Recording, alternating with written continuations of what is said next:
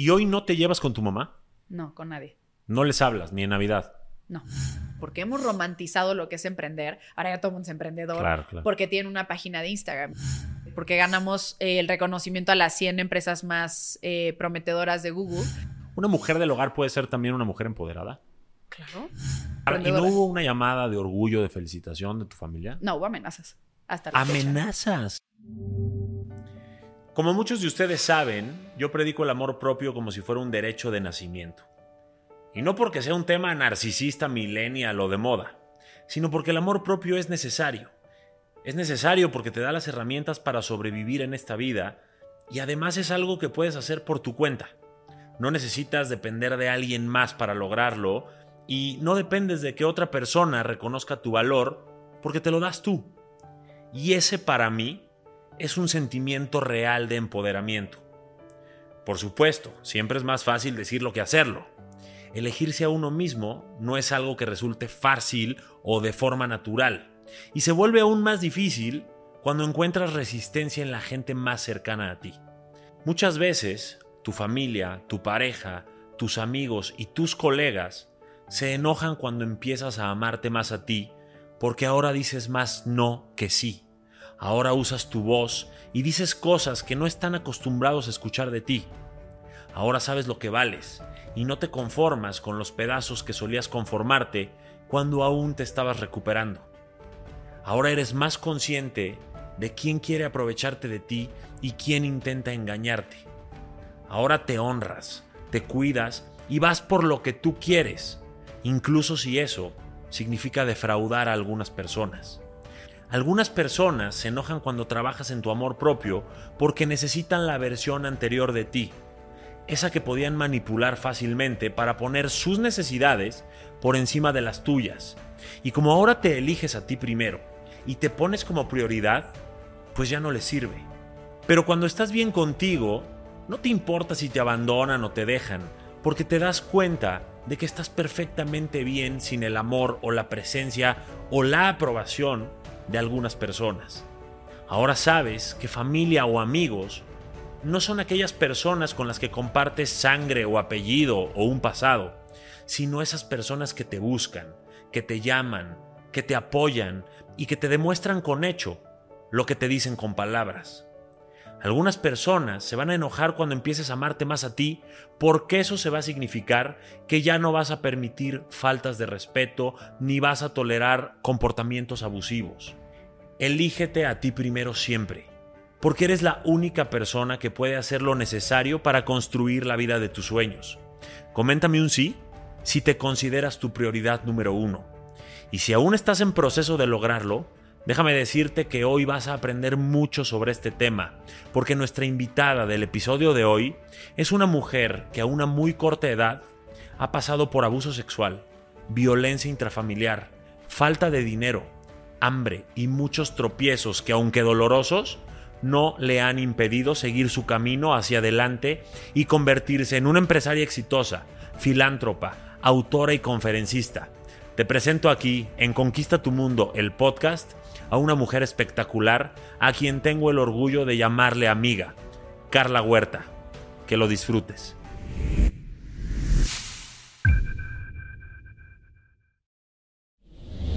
Estoy con una invitada de lujo y podría decir que es una empresaria, pero me quedaría muy corto. Es una mujer chingona, simpática, carismática, que ha marcado diferencias, que tiene una historia espectacular, que la verdad a veces no aguanto, pero hoy está aquí sentada frente a mí y se llama Carla Huerta.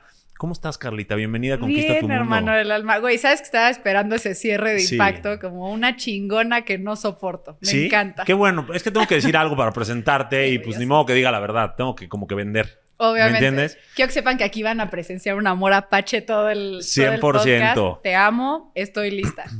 Nos conocimos en TED Talk en Morelia. Y este, cuando vimos nuestra primer TED los dos, nos conocimos, era mi cumpleaños. Y sin embargo, el regalo fue para ti, conocerme. Y este, no, no es cierto, nos conocimos en una TED. Y desde que nos conocimos, hubo un amor apache, un, un te molesto, me molestas. Ese fue el tema. Toda la mesa estaba espantadísima, como estos dos, ¿qué les pasa? Y tú y yo de que, ¿de, dónde te conocí? Pero fuimos el ambiente de la cena, no me vas a dejar mentir. ¿Cómo? ¿De la TED? Todos iban de toda la TED. Iban muy propios, muy en su papel y nosotros muertos de risa. Cuéntame a qué te dedicas. Y 100%. Estúpido. 100%. Sin embargo, hubo gente como mi novia, Karen, que se impactó con tu historia y me gustaría que la cuentes un poquito porque esa historia es la que te trajo a estar en este tipo de escenarios, de foros y todo, y es una historia muy dura que sin embargo tú usaste para bien en tu vida y que hoy eh, estás regresando mucho del valor que obtuviste para poder superarlo, ¿cierto o no? Ciertísimo, correcto. ¿Cuál es, cuál es esa historia, Carlita? ¿Quién es Carla Huerta antes de estar en Conquista tu Mundo? Y yo, güey, pónganme la diapositiva. este, pues mira, si te puedo resumir, soy una chava Justo les decía fuera del programa, en una de esas los busca alguien de mi familia biológica, cuidado, warning. Pues mira, vengo de una familia muy conservadora, Johnny, o sea, ya poniéndome seria. Vengo de una familia muy conservadora, súper machista. Las mujeres en mi familia no trabajan, o sea, son amas de casa y hay una violencia brutal, pero ya sabes, ¿no? Controlada por el dinero, es vienes vestida de Chanel, pero pues sufres esta violencia, ¿no? Yo desde chica, para bien o para mal, como que en mi cabeza se quedó este mindset de, güey, si tú trabajas, si tú tienes lana, a ti nadie te va a poner una mano encima otra vez, ¿sabes? A ti nadie te va a violentar. Porque en mi cabeza yo entendí que el que tenía la lana mandaba. ¿no? Entonces yo desde niña, si me preguntas, güey, ¿qué quieres ser? Yo no te decía bailarina o astronauta, yo te decía empresaria. ¿Sabes? Era mi... Yo le quería copiar a mi papá, a mis papás, ¿no? Porque tuve varios. Pero bueno, a mis papás, a la parte masculina de mi familia. Cuando tengo 14 años, tengo la oportunidad, se escucha bien, de largarme de mi casa. Mi, o sea, me ofrecen irme a un centro nacional de alto rendimiento. A mí me violentaban horrible en mi casa y yo dije, si yo me quedo un día me van a matar. Esa es la realidad. ¿En tu casa? En mi casa. Y mi mamá, la verdad es que me costó mucho trabajo entenderlo y asimilarlo, muchos años de terapia, entender que ella venía de otro contexto familiar totalmente diferente al mío eh, y que en su cabeza era como si yo le decía, oye, ma, yo quiero estudiar o yo quiero hacer esto de trabajo. Para ella era una violencia, o sea, para ella era como, güey, yo no soy suficiente para ti. ¿No? O sea, como de la señorita que sí quiere ser algo en la vida. Entonces, obviamente nunca nos entendimos. O sea, la realidad es que no la puedo juzgar. Ella viene de otro contexto. O sea, tu mamá fue la típica que eh, se estudió, pero MMC mientras se casaba y se casó y demás, ¿así? Exacto. Y tenía una relación horrible y súper violenta, pero pues, ¿qué haces? O sea, ¿qué haces cuando dices, aquí lo tengo todo y tengo una mex abierta, pero doy un paso afuera y no, no tengo nada? O sea, pues también es muy fácil juzgar y es muy fácil criticar, pero a ver, ponte en esa situación, ¿no? Mantén un estatus, eh, no sé, muchas cosas. Entonces yo me salgo de mi casa, me voy a un centro nacional de alto rendimiento. Con 14 años. Con 14 años. Ahí a la par tuve un entrenamiento tipo militar eh, y desde la fecha, o sea, me entrené dentro y fuera más de siete años en entrenamiento militar israelí. Eh, en arma blanca, o sea, tomé entrenamiento como ya más profesional. Me enamoré de ese mundo porque la realidad es que nunca fue algo que dijeras como, no, fue parte de una escuela o algo así, o sea, ¿no? Fue como un tema más mío, porque yo ni si ves el trasfondo, pues claro, una chavita violentada, le empiezas a enseñar cómo defenderse y es como si le das el pan al que tiene hambre, o sea, pues lógico, le das una herramienta que crees que te va a mantener segura siempre, ¿no? De ahí se mezcló con que se me hacía muy hot y demás y nunca lo solté. Eh, sufro un abuso sexual por parte de mi entrenador en el centro y me retacho a mi casa. ¿En Israel o en dónde? Eh, no, ojalá me en Monterrey. Ah, en Monterrey, pero era, era entrenamiento israelí. Sí. ok. Sí, sí, sí. Y ahí y, abusan de ti en la escuela. Exacto. Me regreso a mi casa sin decir nada porque yo ni si yo le decía a mi, a, a mi familia, güey, sufrí un abuso sexual por haberme ido de mi casa, ¿tú qué crees que me van a decir? Pues tú por bruta que te largas. ¿no? Tú por burra de ir tras una cosa que a ti no te toca como mujer, o sea, que a ti no te correspondía. Pero me imagino que no llegaste como que muy casual, o sea, llegaste deshecha. Te, llegué destrozada. ¿Y no se dieron cuenta? Te voy a decir algo, el clima familiar que yo tenía era horrible. O sea, era violentísimo. De ahí mi mamá ya tenía otra pareja en ese momento, violenta, enferma, o sea, mala onda. Entonces, pues nunca convivíamos, no teníamos una relación sana. Entonces, verme deshecha ser un poco parte del modus operandi. A lo mejor ni, ni, te, ni se fijaban, no te observaban, no te escuchaban. No, y la verdad es que yo no tenía una inteligencia emocional que me permitiera enseñar mis sentimientos, ¿sabes? O sea, con mi mamá yo nunca lloré. O sea, mi mamá yo nunca le dije, mamá, estoy triste por esto, ven, abraza. Mi mamá era súper fría, súper fría. Mi papá, bueno, ni se diga, o sea, quitando después de que desapareció, ¿verdad? Pero... ¿Tu papá biológico? Mi papá biológico. Ok. Y nunca tuve, la realidad es que nunca tuve esa contención familiar que me dije, güey, llora. Está bien llorar o está bien todo. Eso lo empecé a trabajar desde algunas parejas o algo por el estilo que me decían, güey, si estás triste llora, si estás feliz llora. Y yo como, ¿qué es esto, no? ¿Qué es esta lágrima? Yo era muy fría. Ok. Y entonces llegas a tu casa y pasas por todo esto sin ayuda. pues me lo tragué. O sea, como que dije, mira, esto ya me pasó, trágatelo. En mi cabeza fue como de, pues esto te pasa por güey.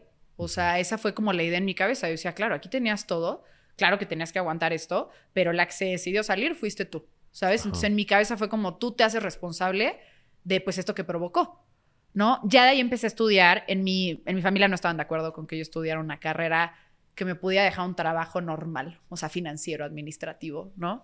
Me meto a estudiar el SDAI, que como bien sabemos tiene una fama mientras me caso, y mi mamá estaba encantada. Mi mamá decía, por fin esta niña ya se me curó, ya se dejó de babosadas, ¿no? Y hoy, justo lo decía en una conferencia que fue hace poquito, ahorita ya lo cuento cagada de risa y digo, qué padre, pero en su momento, pues no está chistoso, o sea, no está chistoso que tu mamá diga, qué emoción que te voy a ir a comprar los cuchillos para que... Y tú en tu cabeza diciendo, güey, también es una carrera administrativa, pero no le digas. ¿no? O sea, no se lo compartas porque no está orgullosa de esa parte tuya. Y eventualmente me cacharon, obviamente. O sea, cacharon que ni de chiste era un diplomado ni un cursito de mientras me casó, era una carrera. Mi mamá no fue a la carrera, obviamente. Ah. Y cuando de repente empiezan estos horarios vespertinos, me dice, güey, ¿por qué estás tanto tiempo en la escuela esta de pues, como mujeres, no? Y yo, no, ma, es que, uy, mira, protocolo y etiqueta, cocina. Y mi mamá dijo, Obviamente no. Le toca una becaria del ESAI a mi padrastro. Me cachan y se me cae el cuento. se fue con el chisme. Sí, claro, ¿no? Mi mamá me dijo, güey, no estás viendo la cara a toda la familia, pues te la dejamos de pagar. ¿Y tú crees, digo, te lo pregunto este, por, por más ignorancia que por otra cosa, pero tú, tú desde siempre supiste que tu preferencia sexual era hacia las mujeres? ¿O ah. crees que tuvo que ver todo este tema de tantos, o sea, un papá biológico que se va, eh, muchos padrastros con los que no te llevabas y probablemente también este abuso sexual que te hizo probablemente repudiar a los hombres, o, siempre lo supiste. Pudiera ser, o sea, honestamente te mentiría si yo trajera acá un análisis freudiano, pero la realidad es que pudiera ser. O sea, a ver, sufrí una violencia, en mi cabeza el hombre era un hijo de la chingada, o sea, esa es la realidad claramente pudo haber habido como una represión ahí, esta parte como esto no lo quiero en mi vida, ¿no? Yo desde chavita, a ver, Johnny, me voy a un centro donde vives con pura mujer. Eh, a mí me molestaban muchísimo en el care porque era la única güerita, me decían Barbie. Entonces, pues sí, había mucha lesbiana, la verdad, ¿no? Y me tiraban el pedo. Y yo decía, ah, ¿quién soy yo para negarlo? ¿no? Ok. Em, pero nunca me llamó la atención. O sea, y te voy a ser bien honesta, vamos a hablar neta. Después cuando empiezo a crecer y así como que todo mi perfil de atleta alto rendimiento, de saber técnicas marciales, de saber eh, jiu-jitsu, de saber todo esto, empieza a ser una mezcla bastante interesante para los hombres. Me empiezo a poner guapa y resulta que me, también laten las mujeres. El hombre decía, la mujer perfecta. O sea, la mujer perfecta, ¿no? O sea, a mí eso me empezó a gustar. O sea, fue algo raro. Y de ahí nunca juzgaba mi sexualidad. O sea, si te soy honesta, Johnny, he tenido tantos problemas que yo considero tan serios, he tenido problemas tan feos, he estado en situación de calle, o sea, he, estado en temas tan fuertes que mi sexualidad pues nunca fue como un, híjole, no manches, ¿qué va a opinar la gente? Era como, güey, no tienes para comer, hija. Te van a sacar de la escuela. O sea, como que ese problema, no que lo minimice, pero pues sí, en mi historia se quedó minimizada. Ok.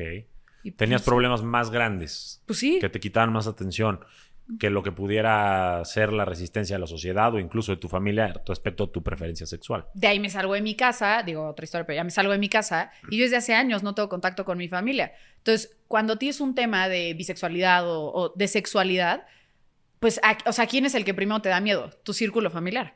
O sea, primero dices, puta, ¿qué va a decir mi mamá? Puta, ¿qué va a decir mi papá? Todos aquí así. ¿No? O sea, pues sí, es normal. Yo no tenía ese círculo, entonces ¿con quién tenía que quedar bien? Con nadie. Ok, em, eh, estoy tratando como de asimilarlo primero porque es una historia muy, muy densa y, también quiero que la gente que nos ve lo, vaya como que desmenuzando. Tú pasas por este abuso sexual y me imagino que en paralelo también empiezas a decidir que te gustan las mujeres o ya lo sabías o en algún punto ya lo sabías. Sí. Entonces son muchas cartas que nunca le presentaste a tu familia. O sea, no le dijiste, abusaron de mí, eh, soy gay, eh, traigo estos pedos, ¿no? Bueno, soy bisexual, pero sí no. Ah, ok. O sea, nunca tuve esta plática de familia, los tengo que sentar, les hice hot cakes y les tengo que avisar que soy gay. Ajá. O sea, o bisexual, lo que sea. Nunca. Y a mí la verdad es que la gente me pregunta y me dice, oye, Carla, pues te vimos de repente muy cariñosa con esta niña. Y yo, sí. Ajá. Y siento que también eso hizo que yo nunca le agarrara como un, porque no, no le digas a nadie, era como, y luego, y la gente era como, ay, wow, ya sabes, y yo, o sea, y otra vez, había tantos problemas tan graves pasando en mi cabeza que decía, ya mira, si me gusta, perdón. No me rompas mi micrófono. Sí, yo, se ve caro. si me preguntan si me gusta chile, mole o pozole, francamente me da igual. List of my problems ahorita. O sea, lo que tú buscabas era amor y no, no, importaba mucho de quién viniera. Sí. ¿No? Porque probablemente, digo, no, no soy Freud tampoco, pero probablemente era lo que te hacía falta en tu vida. Totalmente. O sea, al final yo carecí de un amor maternal, de un amor paternal, de un círculo familiar. O sea, no tengo ni abuelas, ni tíos, ni primos, ni nada. Entonces, por supuesto que traes una carencia. ¿Y hoy no te llevas con tu mamá? No, con nadie. ¿No les hablas ni en Navidad? No. Ni a tus papás, ni a tus hermanos, nada. Bueno, mi hermano fue otra historia porque mi hermano también terminó huyendo de mi casa. Mi hermano tuvo un tema de depresión fuertísima, o sea, de una depresión que yo pensé que ya no lo iba a sacar. Hubo temas súper graves y lo tuve que sacar también de casa de mis papás. Actualmente vive conmigo. Ok. O sea, mi hermano también está distanciado. O sea, ahí queda claro que no porque tenga el mismo apellido que tú o la misma sangre es familia, ¿no? Eh, familia es quien te procura, quien te cuida, quien es amable contigo, quien te apoya, quien está contigo en las buenas y en las malas, ¿cierto?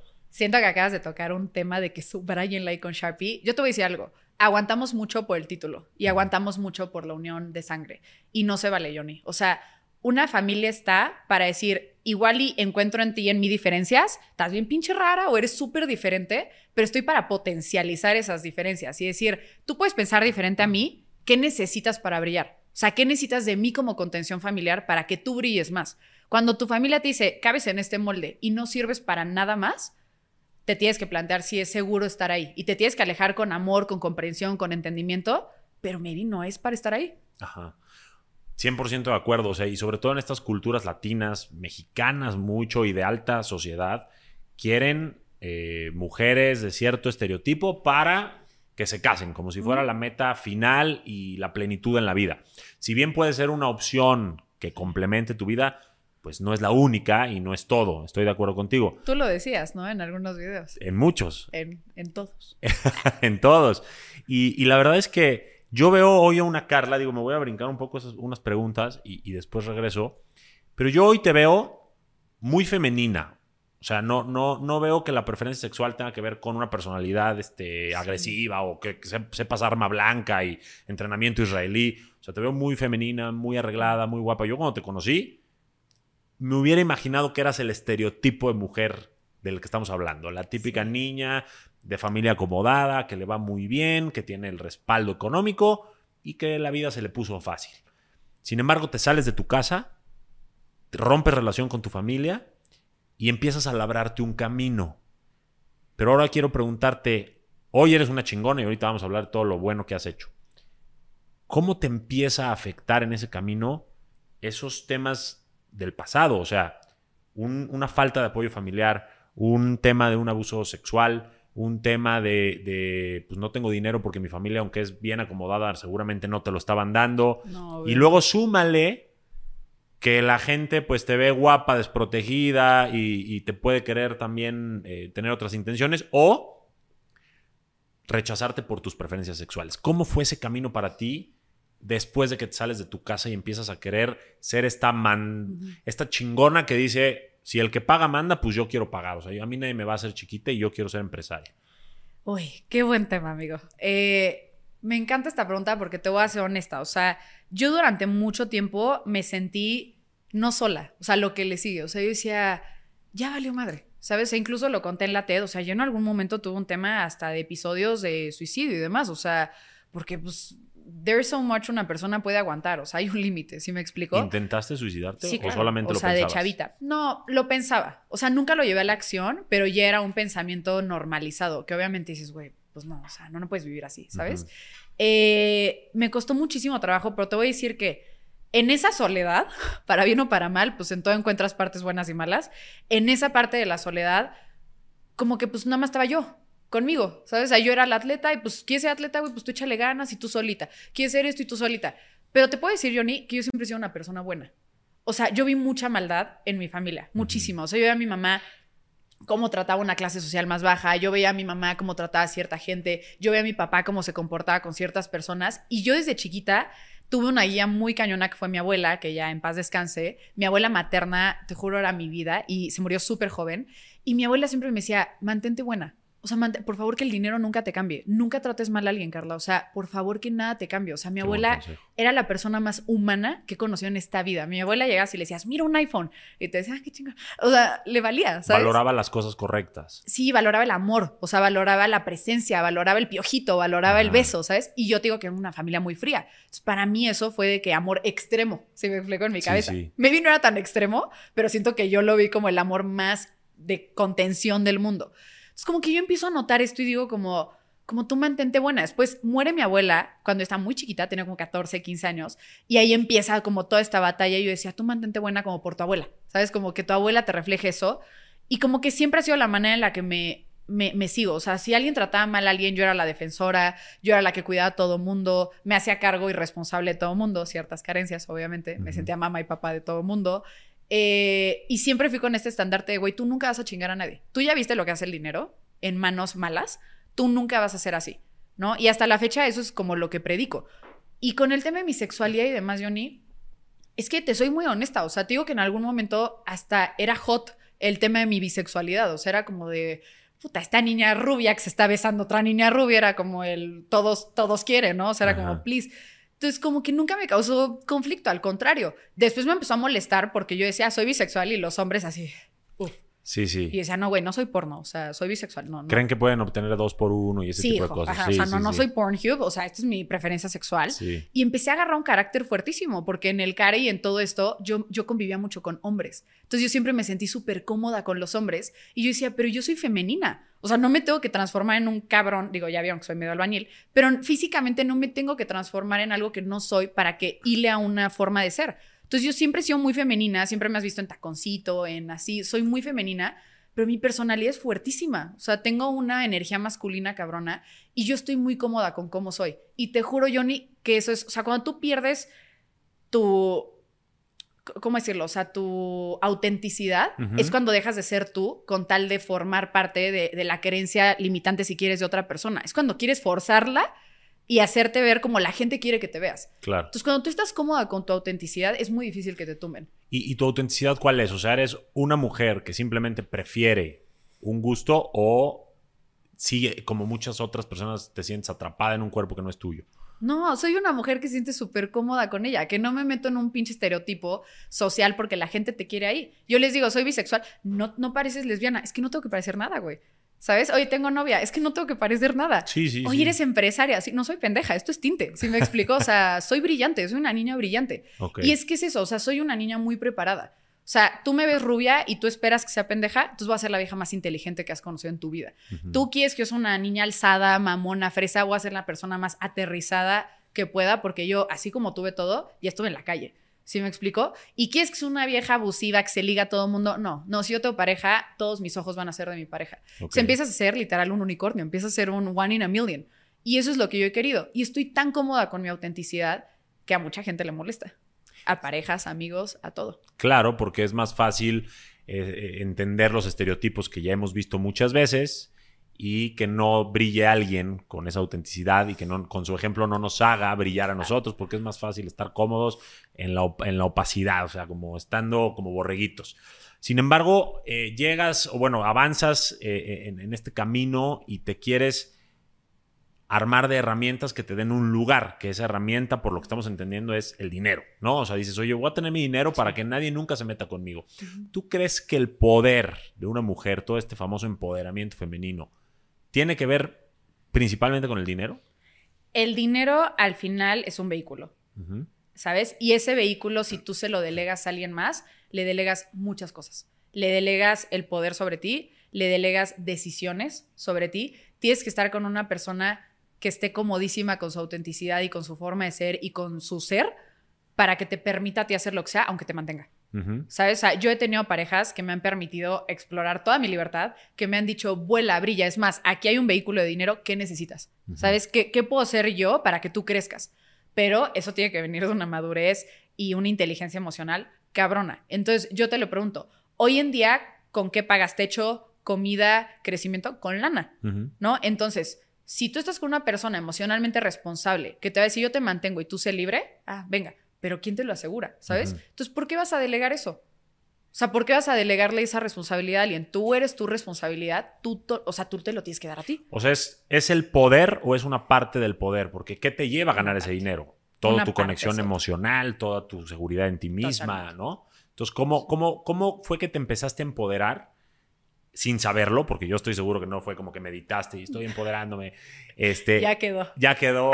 ya chingue. Este, y hacia, hacia tu primer gol? O sea, ¿cuál fue como tu primer eh, logro que digas, oye, pude, estoy pudiendo y de aquí para adelante? Mira, me encanta esta pregunta. Qué bueno eres, qué bueno eres, gracias.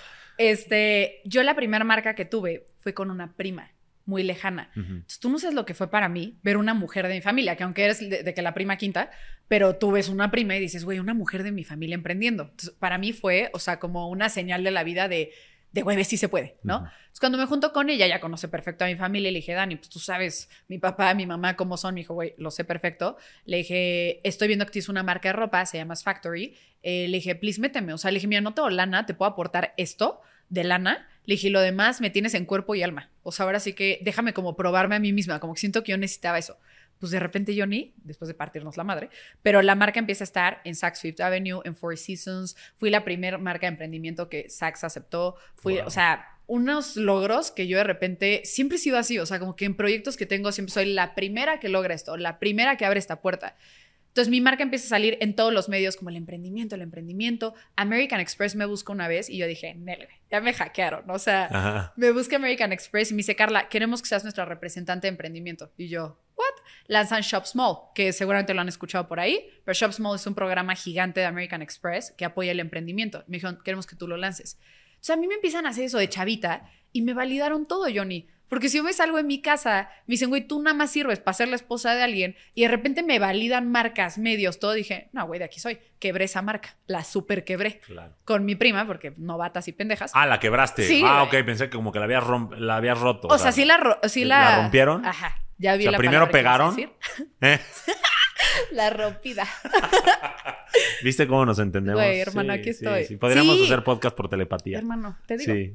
Ya guarda tus preguntas. Ya, ¿verdad? O sea, sí, no, la super rompimos. Éramos la marca de emprendimiento. Ah. Y de repente la rompimos para abajo. O sea, la quebramos porque, güey, de repente cuentas por cobrar. o sea, ¿qué es esto? Todos mis profesores de la universidad y yo sentados y yo, ¿por qué debo dinero a algo que se llama SAT? ¿Alguno me puede explicar por qué estoy de que amenazada por algo que se llama Hacienda? Entonces fue mi primera vez con la realidad. Pero es que la gente me dice, güey, no más lo que han creado. ¿Cuántos es que te admiro. Sí, ya iba en la carrera, como 20 21, 22. No, seguía siendo muy chica. Sí, no, 20, 20, 20. Ahí empezó. Pero empezó a despegar como a los 21. Ok. Y entonces de repente yo fui el caso de éxito de la TAM Week. Y entonces yo fui el caso de éxito a nivel Latinoamérica Emprendimiento. El gobierno me dio un reconocimiento. O sea, de repente, pum, pum, pum, pum. Y o sea, todo lo contrario a lo que te dijeron que eras. Sí. Y entonces me decían, güey, tu familia te quiere matar. O sea, ah, literal, tu familia quiere agarrarte y meterte abajo de una piedra.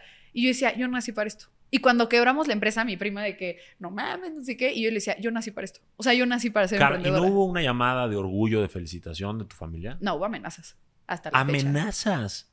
¿Por ser mujer empoderada, chingona, exitosa? Pues porque al final me salí del corral y los entiendo. Y porque al final tengo la libertad de poder venir a un programa así con amigos como tú y decirles, güey, esto fue lo que pasó. Ahora, no, no para eso tienes que poner eh, una cámara y tienes que poner fotos y tienes que decir nombres, pero es mi realidad. Y tú te tienes que ser responsable de lo que tú hiciste que pasara en mi vida, ¿sabes? Si yo fui una mierda con una persona y esa persona le fregué la vida y lo, lo quiere contar, es su vida, ¿sabes? Entonces, obviamente, pues no les gusta saber que pues manipularon como mi vida para que yo no fuera esto y de repente soy una de las empresarias más icónicas, por lo menos de mi edad, en mi país. Pues sí es molesto. Y, es molesto porque ellos no quedan como los héroes, sino como los villanos de tu historia. Y porque siguen sin estar, Yoni. O sea, jamás ha habido un approach. Yo por mi parte, o sea, los dos tienen una carta de este tamaño mía diciéndoles como eres magia en mi vida y gracias, ¿sabes? O sea, pero ya no podemos coexistir. O sea, yo tengo que ir por aquí, te deseo lo mejor, pero ya no, ya no Eres magia en mi vida porque gracias al dolor que me causaste me hice fuerte y aprendí, ¿cierto? Porque yo ni tienes que agradecer, o sea, es bien fácil criticar, yo no soy mamá, Entonces también sería muy fácil para mí decir, pinche mamá o pinche papá. Sí, güey, pero tú no estuviste en sus condiciones ni en sus circunstancias. Entonces es como si alguien me criticara a mí ahorita. Mira, yo estoy haciendo lo mejor que puedo, ¿sabes? O sea, soy la mejor novia que puedo, bueno, soy la mejor amiga que puedo, soy la mejor jefa que puedo, soy la mejor todo que puedo. O sea, no tengo ningún manual, ¿sabes? Entonces me cagaría que alguien llegara a ponerme la vara alta de juicio de tú eres una pendeja. O es como, ¿con, ¿con, qué me juzgas? Sí. Entonces tampoco puedo hacer eso con ellos. Sí me lastimaron y un chingo, ellos lo saben. Pero maybe yo también ellos. Y un buen. Seguramente. Todos somos el villano en la historia de alguien más. eso es un hecho. Eh, sin embargo, bueno, tu, tu, percepción tiene esta narrativa y algunas cosas serán a lo mejor un poquito magnificadas y otras serán totalmente nítidas. Pero lo importante es que tú tomaste eso para hacerte más fuerte y sin embargo cuando te hiciste fuerte y brillaste y ellos tuvieron la oportunidad de felicitarte, no te felicitaron, te amenazaron. ¿Cómo tomaste eso? Pues sigue pasando hasta la fecha, te lo puedo ¿Y no puedes llegar a cortar esa relación? Pues I've tried, pero mira, yo más bien lo quise, o sea, en algún momento peleaba y en algún momento contestaba y en algún momento decía, please ya déjenme en paz. Y de ahí como que dije, ¿sabes qué? O sea, mejor tú trabaja en ti, Carla. O sea, no puedes controlar a la gente, no puedes esperar que la gente sea como tú quieras. Entonces yo dije, ¿sabes qué, güey? Pues ya, tú enfócate en ti, tú creces. Si ellos quieren seguir casados en esta idea de, no, y yo y la frega, pues y es su vida. O sea, quienes se la amargarán, pues serán ellos. Tú sé feliz. O, sea, ¿no ves posibilidades de reencuentro? No. Nunca. Yo no tendré un tema. Yo. ¿Sabes? O sea, pero más como para agradecer, para cerrar el ciclo, para decir, perdón, si corresponde en qué áreas te pido perdón pero no para coexistir. Ya no, ya fue hace mucho, ya hubo demasiado daño y ya son años y años y años, o sea, ya es demasiado. O sea, a lo mejor para un tema de hacer las paces y vivir como un poco más en paz, pero ya no, esa relación nunca se, sembró, ni se regó, ni se cuidó y no hay nada que cosechar ahí. Creo que hay veces que es más sano, te digo, porque traemos mucho eso como mexicanos, como sociedad, ese condicionamiento de, güey, pero después te vas a arrepentir claro que me voy a arrepentir de no tener una mamá y un papá. O sea, por supuesto que me voy a arrepentir. O sea, yo creo que no le, o sea, nadie no tiene un ciclo, un círculo familiar. O sea, la cosa más vacía y fea que te puede pasar en la vida. Pero ya pasó. Entonces, o me quedo lamentando y me meto a un mindset que me va a lastimar, o digo, güey, gracias, es que no tengo nada que criticarte, no tengo nada que acusar, no tengo nada que lastimarte, y yo sigo mi camino. ¿Y tú te ves como mamá? ¿Te ves como esposa de hombre o de mujer? O, te ves teniendo hijos? ¿O no te ves y te ves como esta mujer soltera? Porque la soltería, así como las preferencias sexuales o como trabajar o no trabajar, también es una preferencia. Sí, es un ciclo de vida. Es un ciclo de vida y se puede... Yo, yo, eh, yo tengo novia, estoy enamorado y todo, pero soy el soltero más... Ella te ama. Karen, te amo. Soy el más... Eh, el soltero más amo mi soltería cuando la tengo. La verdad es que es una etapa preciosa. Entonces, yo creo que la gente sí puede ser feliz soltera. Ah, Pero tú, ¿cómo te ves a largo plazo? ¿Cómo te ves eh, la Carla probablemente de 50, 60 años? ¿Te ves con nietos? ¿Te ves con hijos o no? ¿Te ves nada más dejando un legado eh, profesional? Yo creo que en la esfera de la vida de cada persona, la parte de o sea, de, tu área personal, puedes coexistir de tres formas. O sea, puedes estar en soltería, puedes estar en pareja y puedes estar en familia son como los tres círculos posibles para una persona. 100%. Yo, la verdad, o sea, ahorita tengo 27. Si me hubieras preguntado hace dos meses, probablemente, yo te he dicho ni de pedo quiero hijos. Y bueno, por lo menos ahorita no quiero. O sea, hasta la fecha es algo que yo digo, no, gracias. O sea, ¿por qué? Porque tengo muchas ambiciones laborales, porque ahorita me siento muy joven para tener hijos y porque yo me sentiría atada si ahorita yo tuviera un hijo.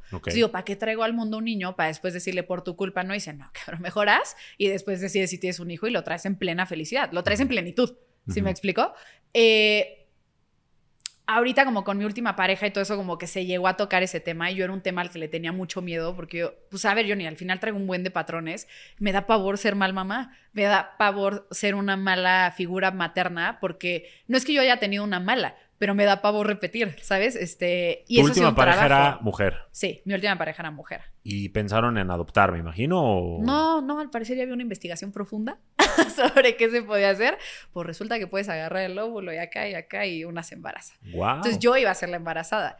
Y yo decía como, híjole, al principio decía, ni de pedo. O sea, esa era mi respuesta. Ah, tú ibas a ser la embarazada. Ok. Y decía, no hay poder humano. Por lo menos no ahorita, tío, es que tengo 27. O sea, también estoy joven. Sí, estás en muy buena edad. Estoy en muy buena edad. Y dije, ahorita yo la quiero romper. Yo quiero mi unicorn. Yo quiero, o sea, tengo unas expectativas laborales gigantes. Y ya después, conforme como que eh, avanzan relaciones o tú empiezas a avanzar también de acá, dices como, claro que quiero tener hijos, güey, por supuesto que quiero tener una familia, solamente es un miedo, un miedo que me ha costado muchos huevos decir, sí quiero porque vengo de un contexto familiar horrible. Entonces, obviamente me cuesta, pero claro que me gustaría tener hijos. Y ya has, ya has roto muchos paradigmas y muchas creencias limitantes. Sí. ¿Romperías esa más de ser doble mamá y doble papá al mismo tiempo? O sea, eh, ¿no crees que ese hijo se va a enfrentar? Porque todavía es muy nuevo el tema. Yo no soy ningún experto, nada más quiero como entender tu postura. No, es súper nuevo. Es súper nuevo. Porque yo no sé qué pedo. ¿Cómo crees que a tus hijos les va a ir cuando tengan eh, a dos mamás en la escuela y, y el Día de las Madres festejen a dos y el Día del Padre pues también a dos? ¿Cómo, ¿Cómo, has pensado en eso? ¿Cómo, ¿Qué nos puedes aportar a nosotros que somos como un poco ignorantes en ese tema? No, pues, o sea, les tengo que decir que para empezar yo también tengo una base de ignorancia bastante fuerte. Te voy a decir algo, Johnny. O sea, cuando, ¿cuántos años tienes? Te ves muy joven. Gracias. Lo dejamos ahí, ¿no? 22, 22. 22. Lo cerramos, 37, en, 37. Lo cerramos en 40. no, ok, güey. No me subas 37, guapísimo, Karen, muy bien. Gracias, eh, igual. O sea, güey, cuando estábamos más chavos, que si me sacas 10 años, pero cuando estábamos más chavos, estás algo que el tema de, de a lo mejor lesbiana o gay o lo que sea de, ¿no? Y ahora te enfrentas con, pero no binario, pero pansexual, pero trans, pero tras, y dices como, puta, o sea, hasta yo que formo parte, y lo digo abiertamente, hasta yo que formo parte de la comunidad, yo me siento súper ignorante a veces, digo, güey, es que ya hay demasiado, es abrumador, y entonces yo digo como, güey, la verdad mi ignorancia está dura, porque entonces ya no sé, ya no sé lo ni cómo convivir con ciertas personas porque, o sea, me da miedo ofender, me da miedo ser estúpida y decir alguna tontería. Entonces de repente me da miedo también traer hijos y decir, puta, no sé a qué los estoy trayendo porque yo no tengo esa base de explicación. O sea, ya suficiente me, me costaría decirle, güey, aquí tienes a maybe dos mamás o maybe lo que sea, pero no lo sé. O sea, creo que todo es dar una buena base de amor y, y ser honesto, ¿sabes? A decir como, maybe esto no lo sé, lo descubrimos juntos. No sé qué signifique. Venga. Sí, es ir evolucionando porque la sociedad ha ido evolucionando. ¿Qué opinas de una afirmación que escuché hace poco que dice eh, la homosexualidad o los gays son normales porque la sociedad ya lo acepta, pero no es natural? Ok. Pues porque no hay reproducción, no hay yo te podría decir que hay que aceptar que en la parte reproductiva, pues no es el camino óptimo. O sea, así de fácil, ¿no? Pero bueno, ahí ya metes temas de, pero ya hay ciencia que lo puede hacer, como es el caso que digo que hubo una investigación. Y yo, ah, no, bueno, ya se puede. Yo te diría que lo que está de la chingada como sociedad es que estemos buscando aceptación. O sea, al final, yo te digo que pues nunca tuve que buscar la aceptación de una mamá o un papá, decirle, oye, ma, es que ando con una niña, o sea, lo que sea. Y había personas de repente que yo veía que tenían como resistencia y yo le decía, bueno, al final ¿quién se está chingando a quién? Tú, yo, es mi pedo. ¿Sí me explico? Entonces creo que desde ahí hay que partir. El otro día me hacían una entrevista y me decían, ¿qué te gustaría que la gente aceptara? Y yo, nada, porque no es su pedo. Es mi vida. O sea, si yo quiero estar con una mujer, un hombre o con 20 al mismo tiempo, es mi problema. Mientras no daña a nadie, mientras no rompa familias, mientras no nada, es mi problema. Y no está en ti tener que entenderlo o aceptarlo. Está en ti a lo mejor decir, güey, respeto pero no busco tu aceptación. Claro. A mí me decían, oye, ¿cómo te sientes con ser bisexual con madre? ¿Y cómo lo toma la gente? No tengo idea. Y me vale. Pues sí. Oye, pero andabas con un güey. Ajá. ¿Y la gente qué opina? Ajá. Y ahora con una mujer. Ajá. O sea, no entiendo la pregunta por dónde va. Y me decías, güey, ¿no te afecta? ¿Pero en qué me va a afectar? No, pues en qué opinen. Uy, vale, madres, ¿qué opinen? Que ahí el debate, y no nos vamos a meter a eso, nada más lo voy a mencionar, a ver qué comentarios ponen aquí, es que, ok, tus preferencias sexuales son tuyas, pero el momento que tienes un hijo y ese hijo viene educado de una manera que probablemente no es la ortodoxa, estás afectando para bien o para mal una vida.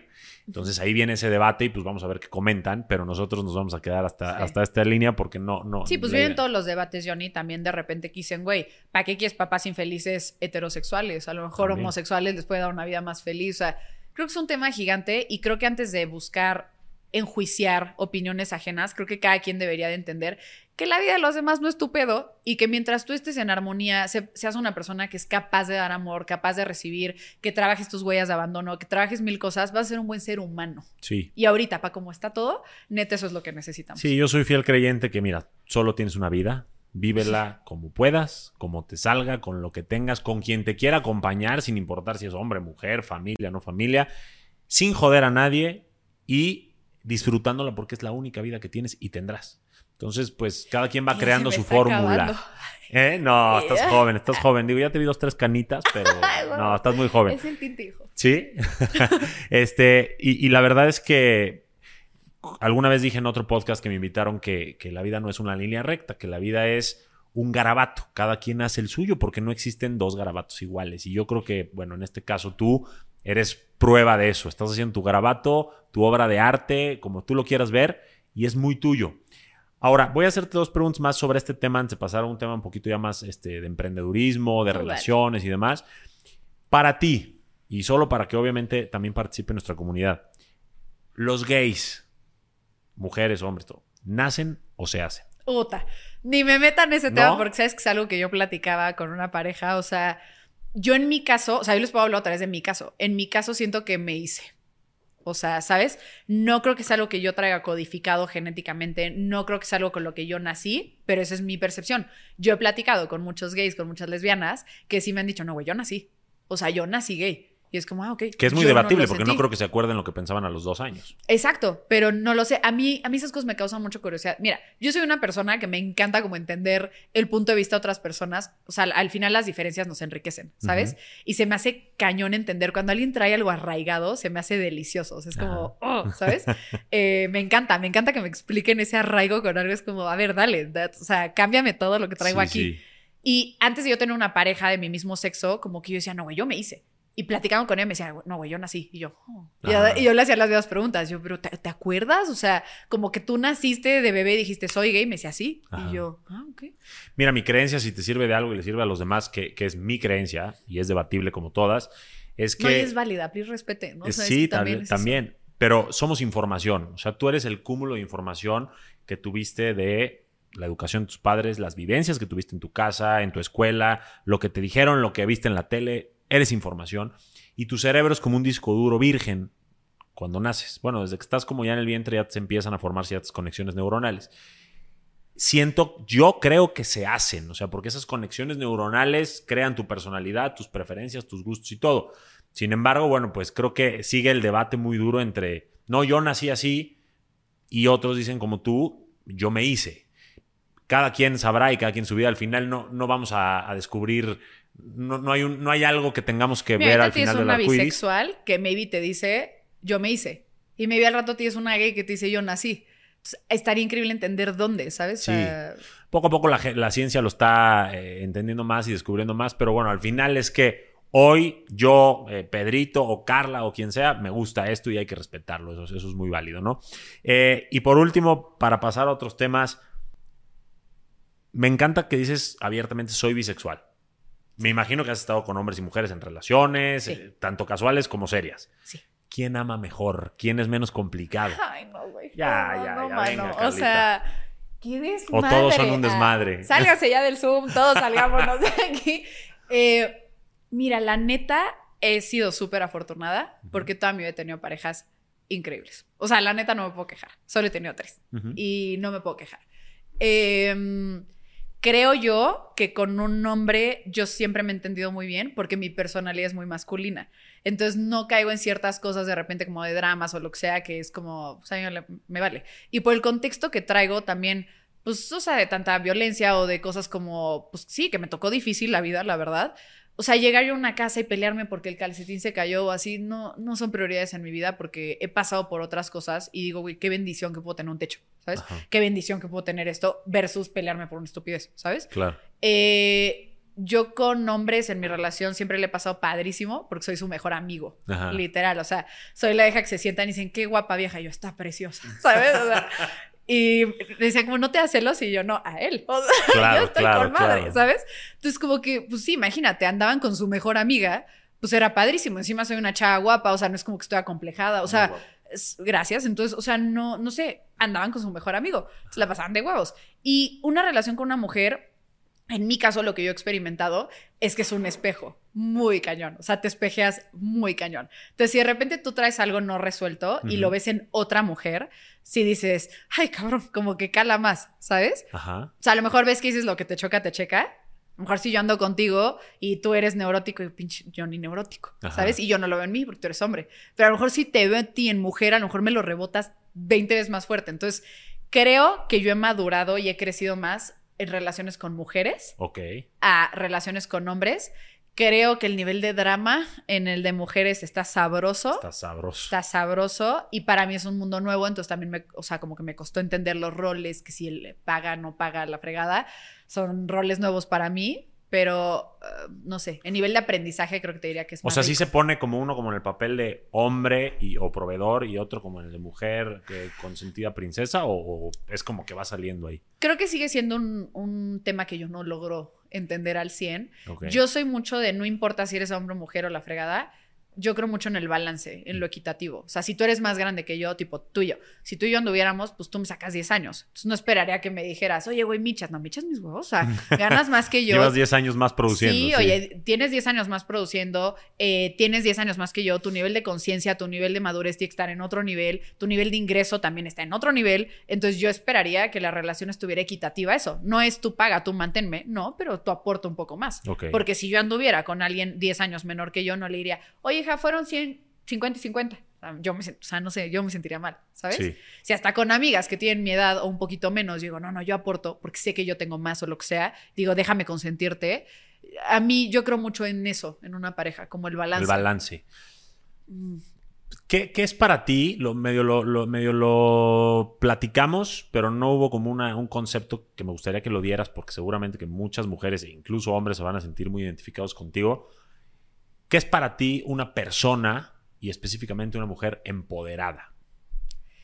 Uy, ¿Qué, debería de reunir? Tres, cuatro cosas. Para mí una mujer empoderada es una mujer que, una, se sabe, se sabe, se sabe autovalidar. O sea, que no necesita la validación de alguien más. O sea, que es como yo sé lo que soy, yo sé lo que traigo, sé mis carencias, sé mis áreas de oportunidad pero yo lo sé, no me lo tienes que venir a decir tú, ¿sabes? Y no espero que tú me aplaudas, no espero que tú me celebres, no espero que tú me des, es yo me doy, yo me celebro, yo todo, o sea, yo soy un ente completo y si tú me vienes a sumar, chingón, pero yo soy un ente completo. Segunda, la parte financiera, a mí se me hace súper importante, porque no puedes estar empoderada solo moralmente, éticamente y demás, o sea, tienes que estar empoderada financieramente para que tú decidas sobre tu vida y también tú elijas qué compartir. No decidas o, o no permitas que alguien más diga, yo tengo un vaso y como yo soy la que manda, ya me mormé. El airecito está bueno. Sí, ¿verdad? No, eh, o sea, te diga, tú puedes tomarle, mira, una gotita a Johnny. Ok. ¿Sabes? No, ni madre, güey. Yo me quiero tomar mi vaso y es más, tengo tanta abundancia que te compro otro vaso para ti. ¿Sí me explico? Pero para mí es indispensable.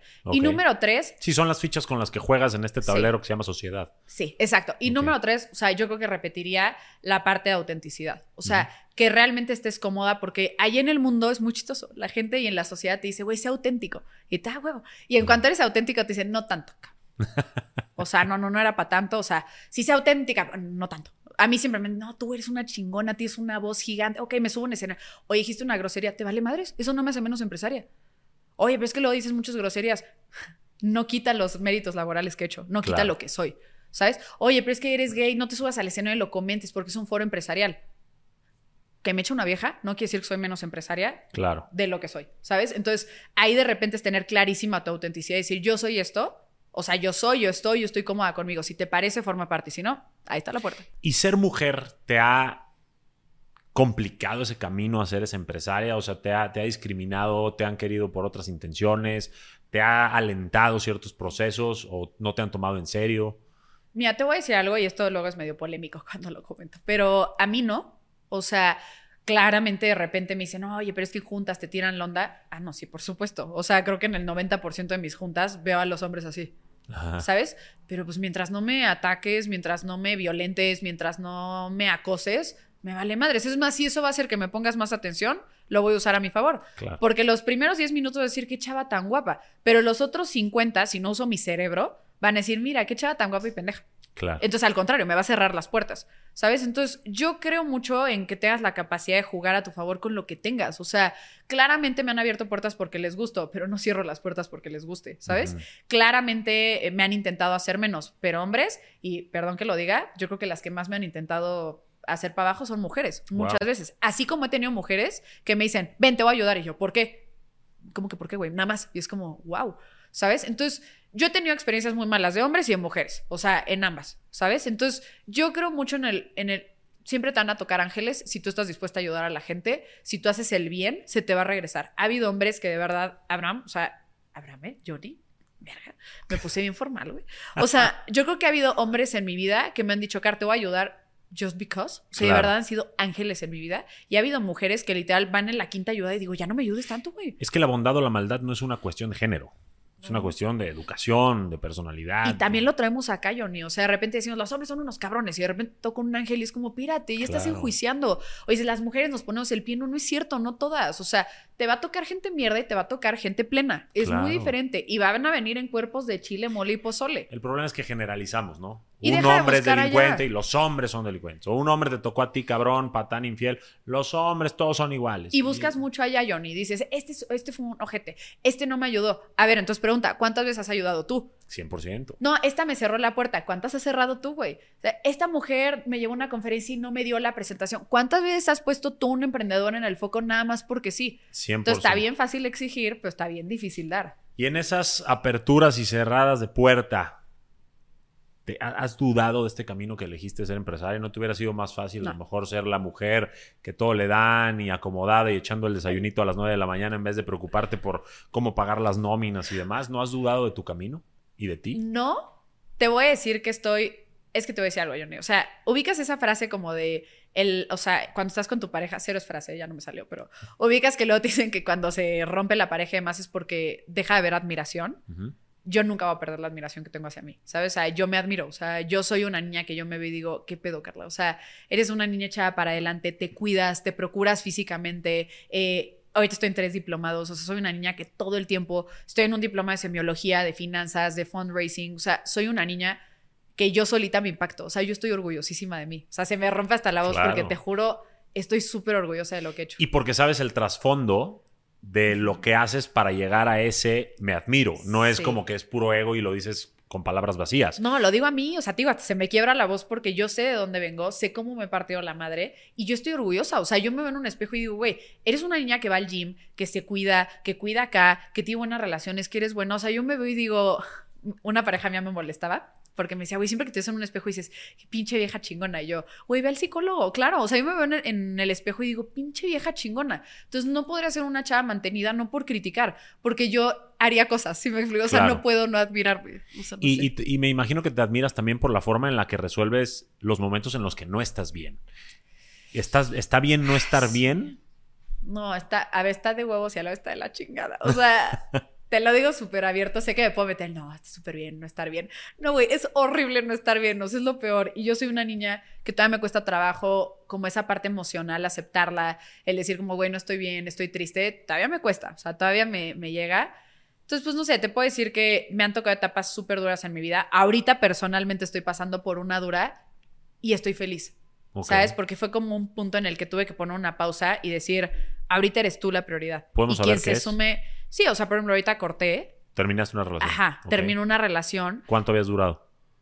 Qué buena pregunta. Ah, como pues tres por eso Te terminaron, no ni cuánto llevabas, Carla. Ahí estaba el pedo. No es cierto. Como tres años, tres años y medio. Ok, o sea, una relación larga. Sí, no, no, y la mejor de mi vida, ¿sabes? O sea, entonces, ahí de repente como que también es una etapa en la que digo, o me tiro a la mierda, que es una muy buena opción, muy cómoda, muy llamativa, ¿sabes? Sí, sufrir es rico a veces. Pues sí, o digo, güey, estás teniendo la startup de tus sueños. O sea, te estás construyendo una chava cabrona. Estás trabajando cabrón en ti. O sea, ¿vamos a echar a la mierda todo eso? No.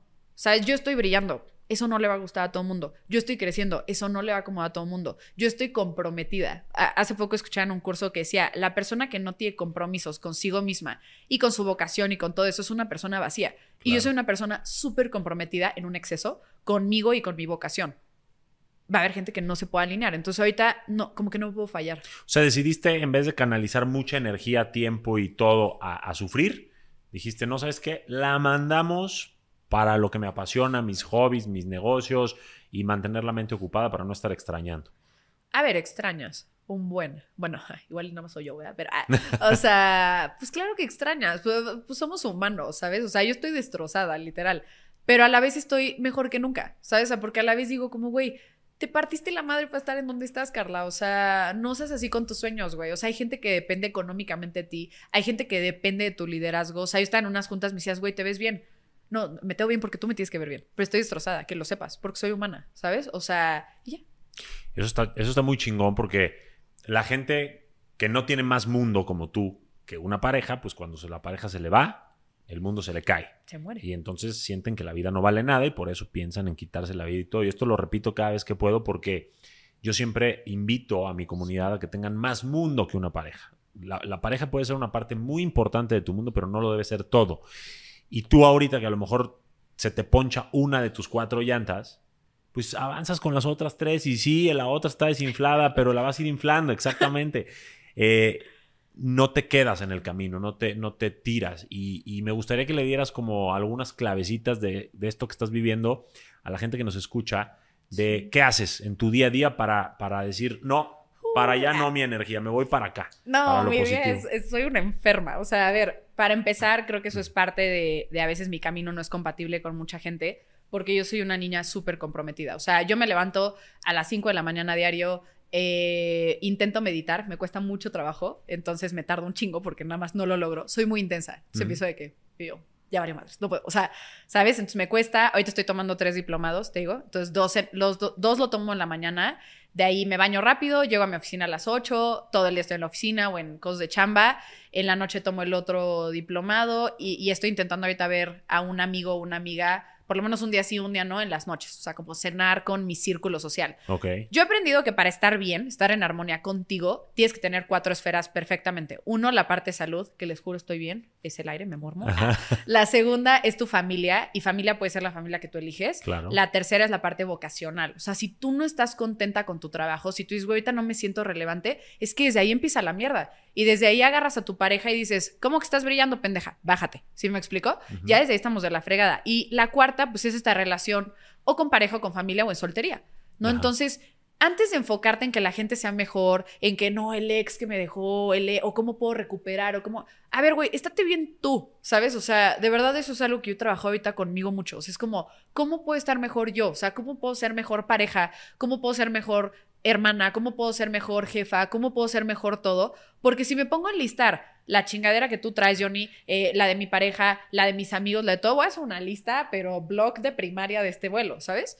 Pero qué hueva estarle diciendo a la gente cómo mejorar. O sea, es mejor tú sé tu mejor versión y solita la gente te va acercando a la gente que sea capaz de soportar ese brillo o te va alejando. 100%. Ahí, ahí aplica la ley de la correspondencia que uno atrae o permite lo que uno es.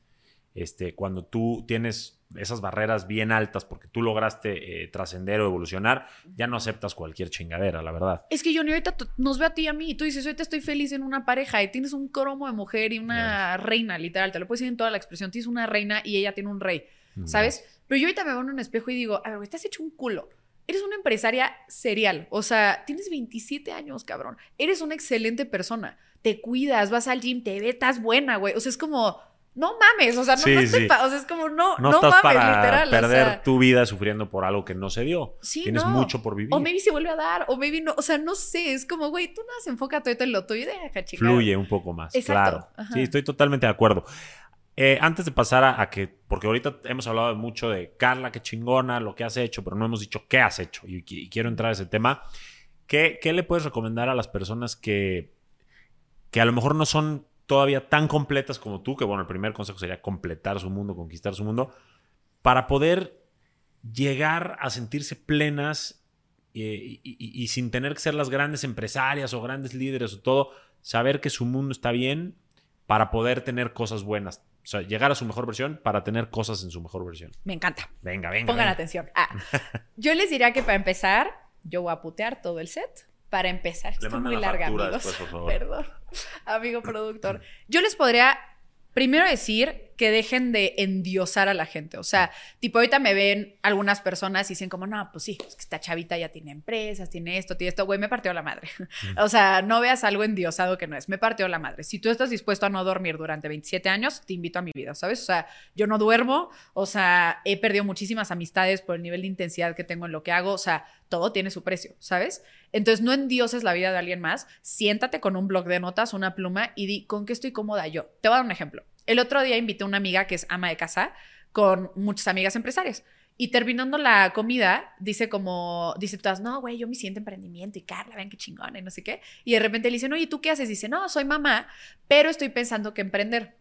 Me volteé, esta amiga en la, o sea, a ver, tiene una amiga que se dedica a ayudar a emprendedores en su perra vida, se ha vuelto a decirme, güey, ayúdame. Y yo dije, no es cierto, güey, ya sabes, obviamente no le dije nada. Y saliendo le dije, qué cabrón, que eres la mamá más comprometida que conoció en mi vida, güey. Eres la mejor esposa que conoció en mi vida y hoy te sentiste una mierda comparada con nosotras. ¿Por qué? Porque no eres empresaria.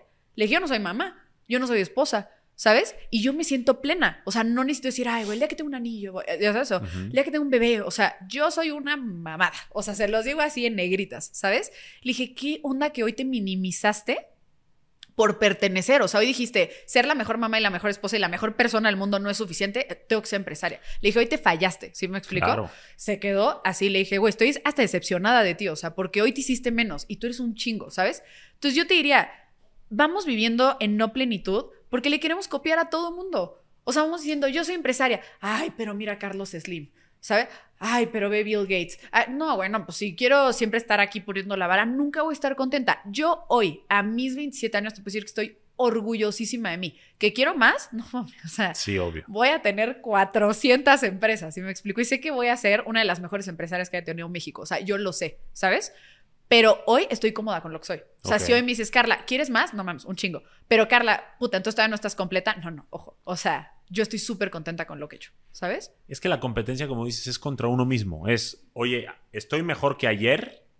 ¿Sí o no? ¿No? Ahí empieza, en lo que, en lo que hagas, en lo que quieras, en lo que todo. Sí. Y si no, bueno, ¿cómo le hago para lograr estar mejor que hoy? Y empieza con cositas chiquitas. O sea, yo sé que todos queremos ser slim, pero ni a mí me sale todavía, ¿sabes? No, ni slim le salió. No, o sea, Slim lleva 80 años construyendo su emporio, ¿sí? Exacto. Entonces, sentarte y decir, ¿con qué me siento pleno yo?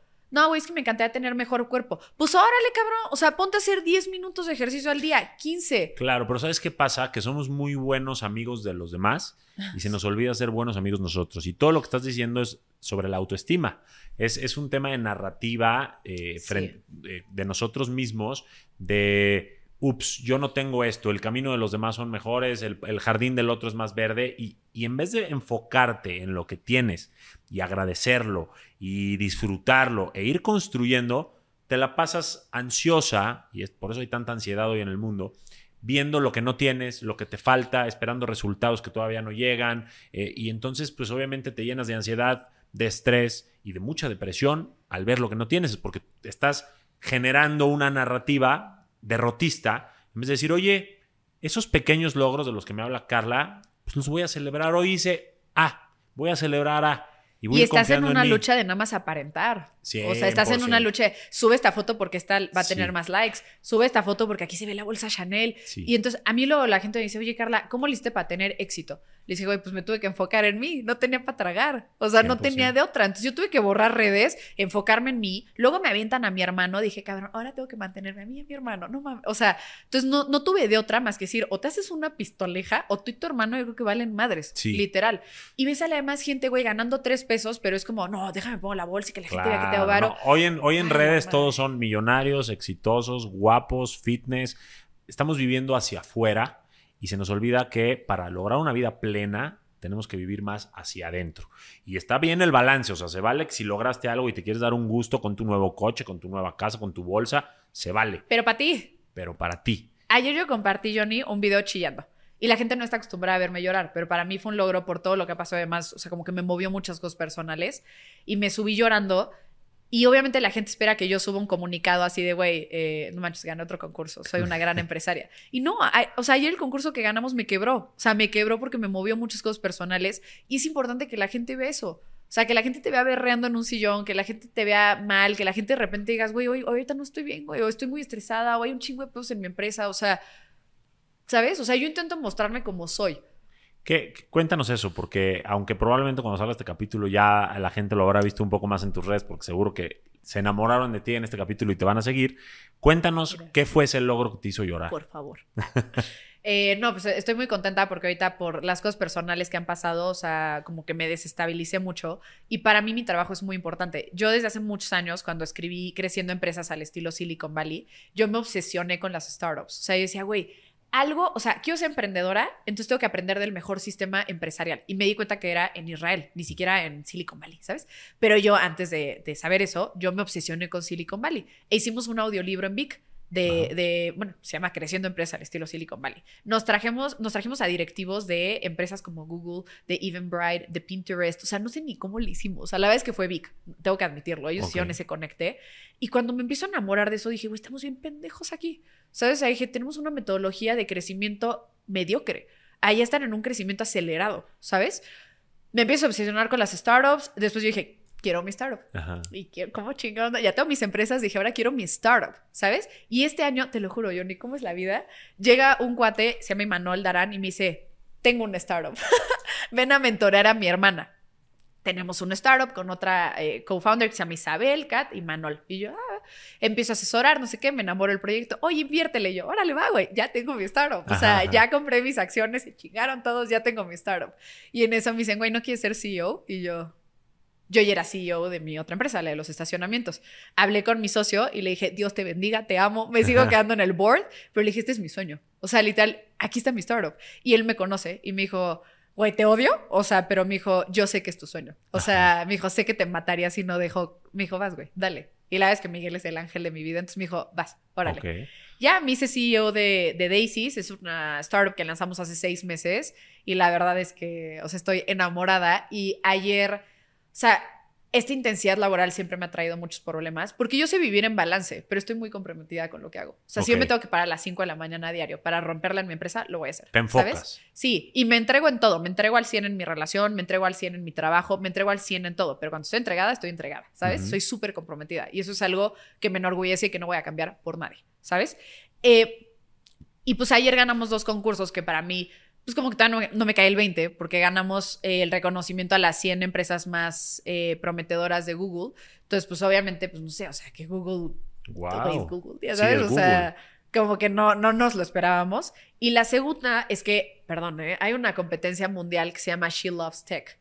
y esta competencia nunca la habían abierto para Latinoamérica. No sé por qué, pero nunca la habían abierto. Quizás hay sectores más competitivos, ¿no? Y este año dijeron, güey, latina, ¿sabes? Sumaron eh, concursamos contra startups que yo dije, ni de pedo. ya sabes que llevan años de tracción. Sí, de que puro geek que se ve cañón. No, pura mujerona y que además ya llevan años de tracción. O sea, que ah. llevan ya un recorrido que yo dije. ah, es pues, para puras mujeres, claro. She Loves She Loves Sex para pura mujer y pura startup, ¿sabes? Entonces yo dije, pasamos a la semifinal, dije, huevo, ya Pasamos a la final, dije, seas mamón. Y ayer, pitch final, dije, güey, tú dale, güey, me empoderé, hice mi pitch, todo mi equipo nos está apoyando, pues al final no es mía, o sea, somos todos, ¿sabes? Todo mi equipo súper presente así, y de repente, tercer lugar, segundo lugar, dije, o fuimos unos estúpidos o ganamos. O sea, dije algo de eso, no, pues Daisies. O sea, para empezar, pues es un premio muy relevante económico y ya te ganas tu pase a Singapur para ir al mundial de She Loves Tech. Pero pues sí, somos la primera startup. La app se llama Daisies. Daisies. Ya, ya está en las App Stores todos, en, en las Google Store. Ok. ¿De qué es la app? Es de telemedicina. ¿Telemedicina?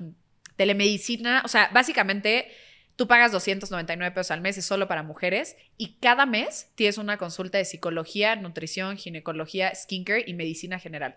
Cada mes, con altas especialidades. O sea, no creas que con chavita recién graduada. ¿Pero vía app o vas vía todo telemedicina todo telemedicina y tienes tus historiales médicos eh, pues de tu propiedad, tienes los historiales médicos compartidos, o sea, ¿Cómo te pueden hacer una consulta de ginecología vía remota? es muy chistoso, Johnny. Tenemos un paradigma de que el ginecólogo a fuerza me tiene que, que penetrar o que tocar o lo que sea, ¿sabes? Y no, la realidad es que eso es solo para estudios. Y cuando sea necesario, vas con tu ginecólogo, te hace alguna exploración física y regresas.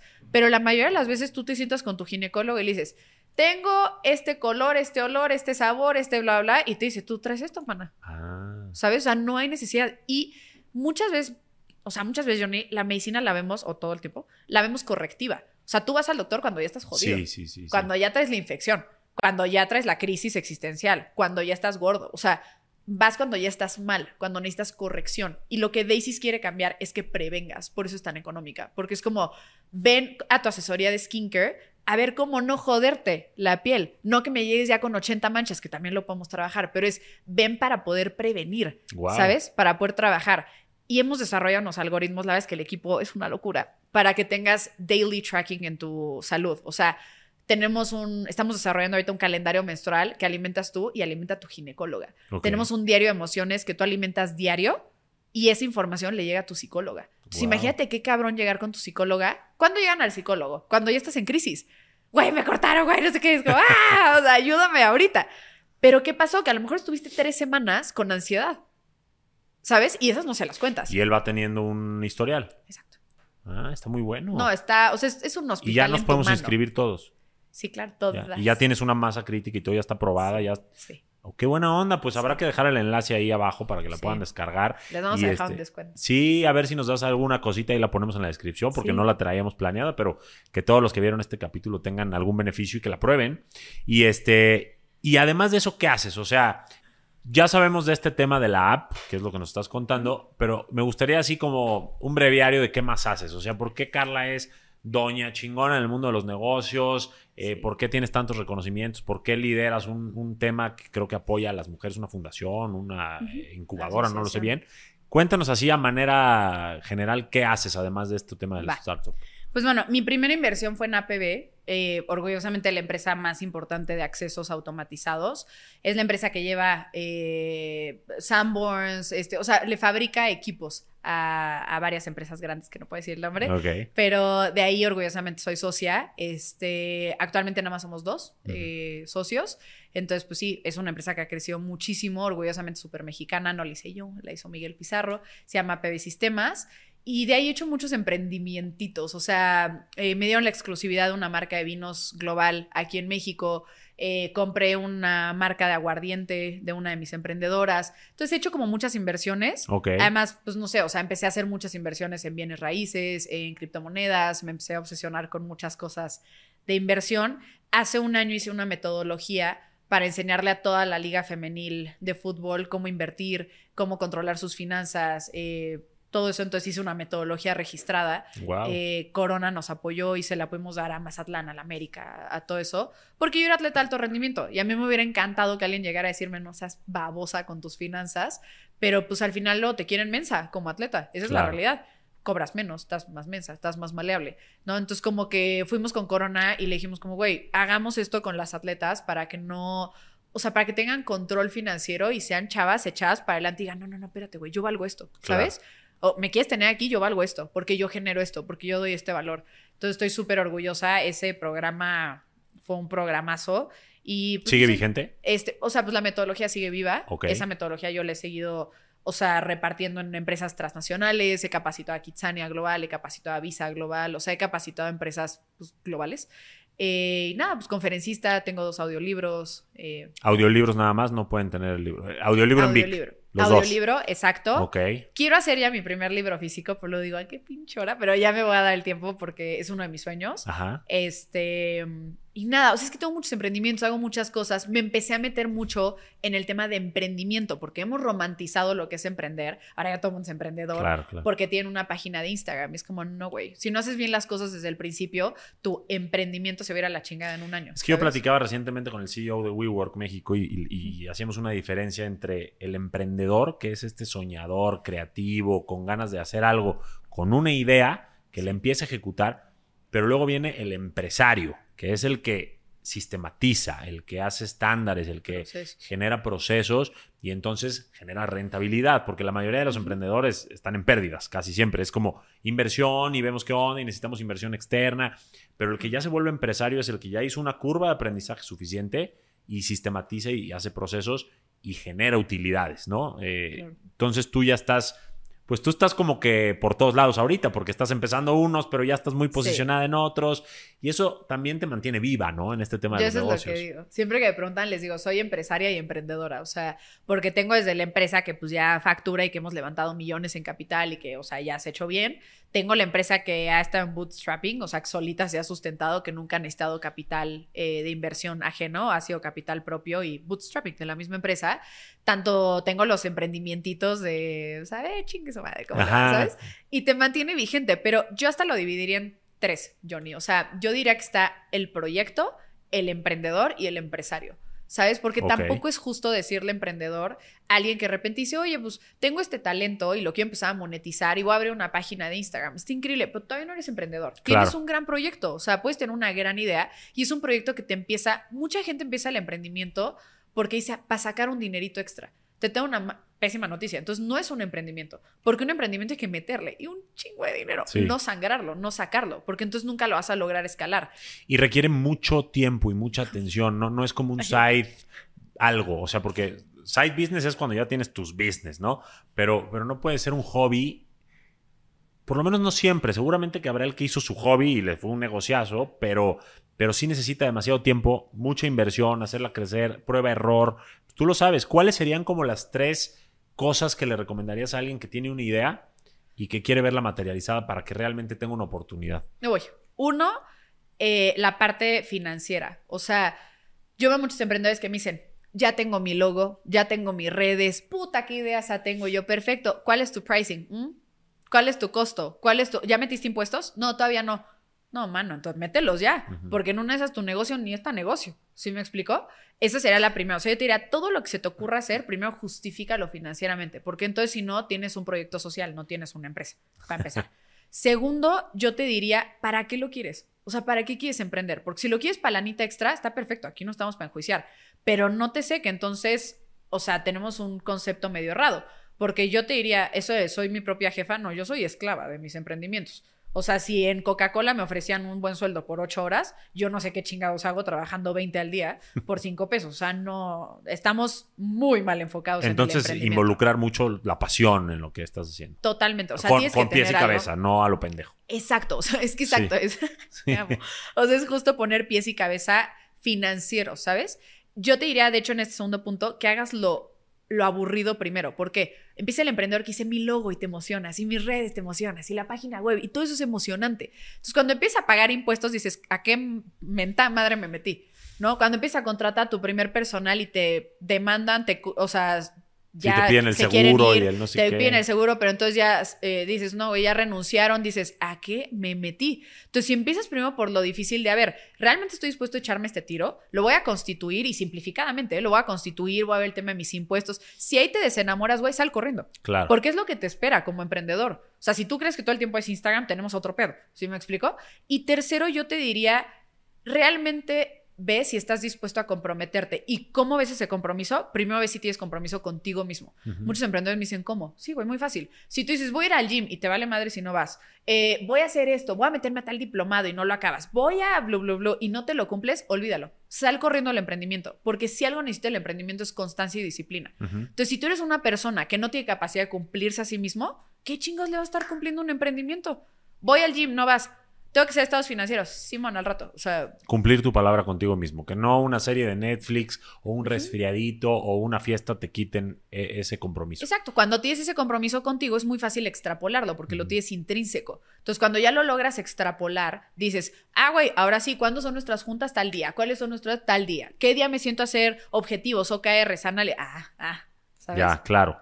Ok, ahora, tú. Eh, claramente no has tenido éxito en todo, has tenido muchos strikes en tus turnos al bat. ¿Cómo lidias con el fracaso? O sea, que la gente que nos escucha, que, que dices que yo intenté, hice todo eso que me estás diciendo, también lo legal, también lo administrativo, y me fue muy mal o, la cagué. ¿Cómo, ¿Cómo emocionalmente puedes ayudarte y además volverte a subir a la bici? ¿Qué les recomiendas a esas personas? Te diría, ya chingaste, ya tienes contenido para tu conferencia. Bien. Claro. Es, que no pasa nada. O sea, mira, yo justo en la conferencia que hay ahorita en Tijuana les decía, está muy cañón como buscamos estas historias. O sea, se sube un güey normal a decirte, yo vengo una clase media normal, me ha ido súper bien y esa es mi historia. Y dices, no, cabrón, yo quiero que te internen, que estés en la calle para que me muevas acá, ¿sabes? Entonces yo te diría, pues si te va mal o algo se te friga, ¿cuál es el problema? O sea, pues qué chingón, ya tienes para dar tu TED, ya tienes para Ya está más sabrosa tu historia. Ya, ya está más sabrosa, o sea, no pasa nada. Yo he berreado emprendimientos, yo he, pero yo te diría, ¿a qué le prefieres berrear si es un tema de emprendimiento? A tu jefe que es un ojete o a tu falta de crecimiento laboral en un sistema corporativo o a berrearle a puta, todo dinero, puta. En cualquiera de los dos vas a berrear, nada más tú elige a cuál le quieres berrear. 100%. Y ya, o sea, no pasa nada. Si hoy cortas, pues vale madre lo que sigue. Si hoy eh, se te cae un emprendimiento, pues se te ocurrirá otra cosa, vas a aprender de tu pendejada y lo vas a hacer mejor en el siguiente. O sea... Totalmente de acuerdo. Ahora, antes de pasar a las preguntas y luego a los consejos chingones con los que cerramos el capítulo. Ya los digo. Mujeres que están en el ámbito laboral o mujeres que están queriendo emprender y se topan con temas de discriminación sexual o temas de del jefe que se quiere pasar como para darle una oportunidad, ¿qué les puedes decir a esas mujeres? Mándalos a la chingada. O sea, ¿qué quieres que te diga? O sea, ¿qué quieres que... Salte de ahí. ¿Qué quieres escuchar? Que te diga como, no, güey, resiliencia. No, resiliencia a mis huevos. O sea, salte, salte, empresas hay un chingo, o sea, yo te diría, mi consejo número uno sería, prepárate, ¿sabes? Cuando fui, este año tuve la oportunidad de que me escogieran para ir a representar a México al Summit Mundial de Empresarias, que fue en Tailandia, y yo fui representando a México. Nunca ha habido una chava under 30 y para mí fue como puta, ¿sabes? Fui de 26, todavía fui de 26, me la pela, fui de 26, ¿sabes? eh, y le pregunto a una chava, le dije, yo, soy empresaria, este, le dije, ¿qué le recomendarías a la gente de mi edad, de los 20 something? Porque casi no había, habíamos tres peladas, literal. Y me dijo, master something. O sea, ese fue su consejo. Fue como, o sea, hazte experta en algo, porque en el momento en el que eres experta en algo, tú tienes el poder. ¿Sabes? Te cotizas.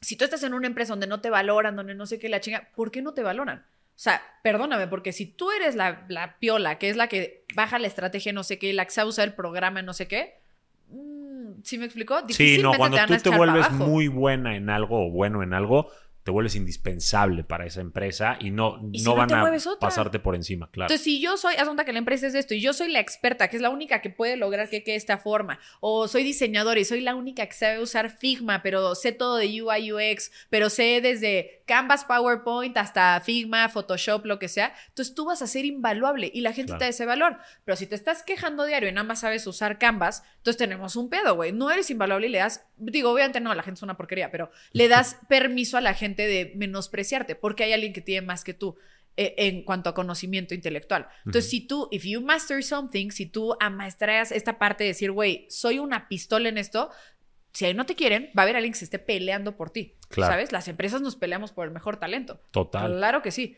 Entonces, pero es tú que aportas, ¿sabes? Si tú te quedas en la mediocridad, pues también no exijas, mana. Totalmente de acuerdo. Pasamos a las preguntas con nuestras estrellas de constelación, que es una membresía que tengo, donde está mi gente más cercana, en el contenido más exclusivo que hago, y tienen beneficios como este, donde te pueden preguntar a ti y a todos los líderes y celebridades que traigo al podcast. Así que si se quieren inscribir, en la descripción les dejamos el enlace para que por menos de lo que se gastan en una pizza, puedan tener contacto y básicamente una mentoría express con gente como Carla, que sin duda es un mujerón. Este, tenemos, vamos, sí, cierto, hay que poner los audífonos, Carla. Ah, porque si no, ¿cómo escuchamos? Ay, yo. A ver, te doy el primero, escógelo. No, es que este, este, este manicure tan fino que traes no te permitió. Toma ese. Este manicure este. caro no me permitió ser parte de la dinámica. Y vamos a escuchar la primera pregunta. A ver, te escuchamos, mi querida estrella. ¿Cómo están? Primero, un placer, un honor conocerte. Este, te felicito por todo lo que has hecho, por todos tus logros. Eh, te felicito porque inviertes en emprendimientos nuevos. O sea, si pudiera, te preguntaría mil cosas, pero de todo lo que nos aportaste hoy, quiero preguntarte algo muy específico. Tengo una nena de 14 años, bueno, va a cumplir 14 años, tiene 13. Y empezó hace unos años con este lado de, la bisexualidad.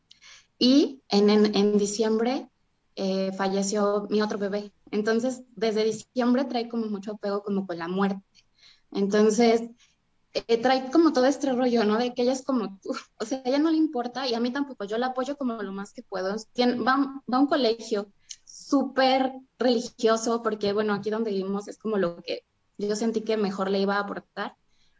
Entonces, hace como dos meses, pues también tuvo este, yo sé que a lo mejor no fue un intento de suicidio, pero sí se cortó, o sea, le, tuvimos, le tuvieron que dar 10 puntadas. Entonces, entre vivir en esta sociedad y el hermanito que falleció en diciembre y todo esto que como que es adolescente, o sea, la verdad es que te juro que yo trato como de hacer lo que más puedo, no estar con ella, dormirla. Estuvimos en el taller de autoestima de Johnny, pero o sea, mi pregunta para ti, en lo que siento que más puedes aportarnos el día de hoy a mí y a mi hija, es en eso. O sea, tú como niña que estuviste en su lugar, ¿qué consejo me podrías dar?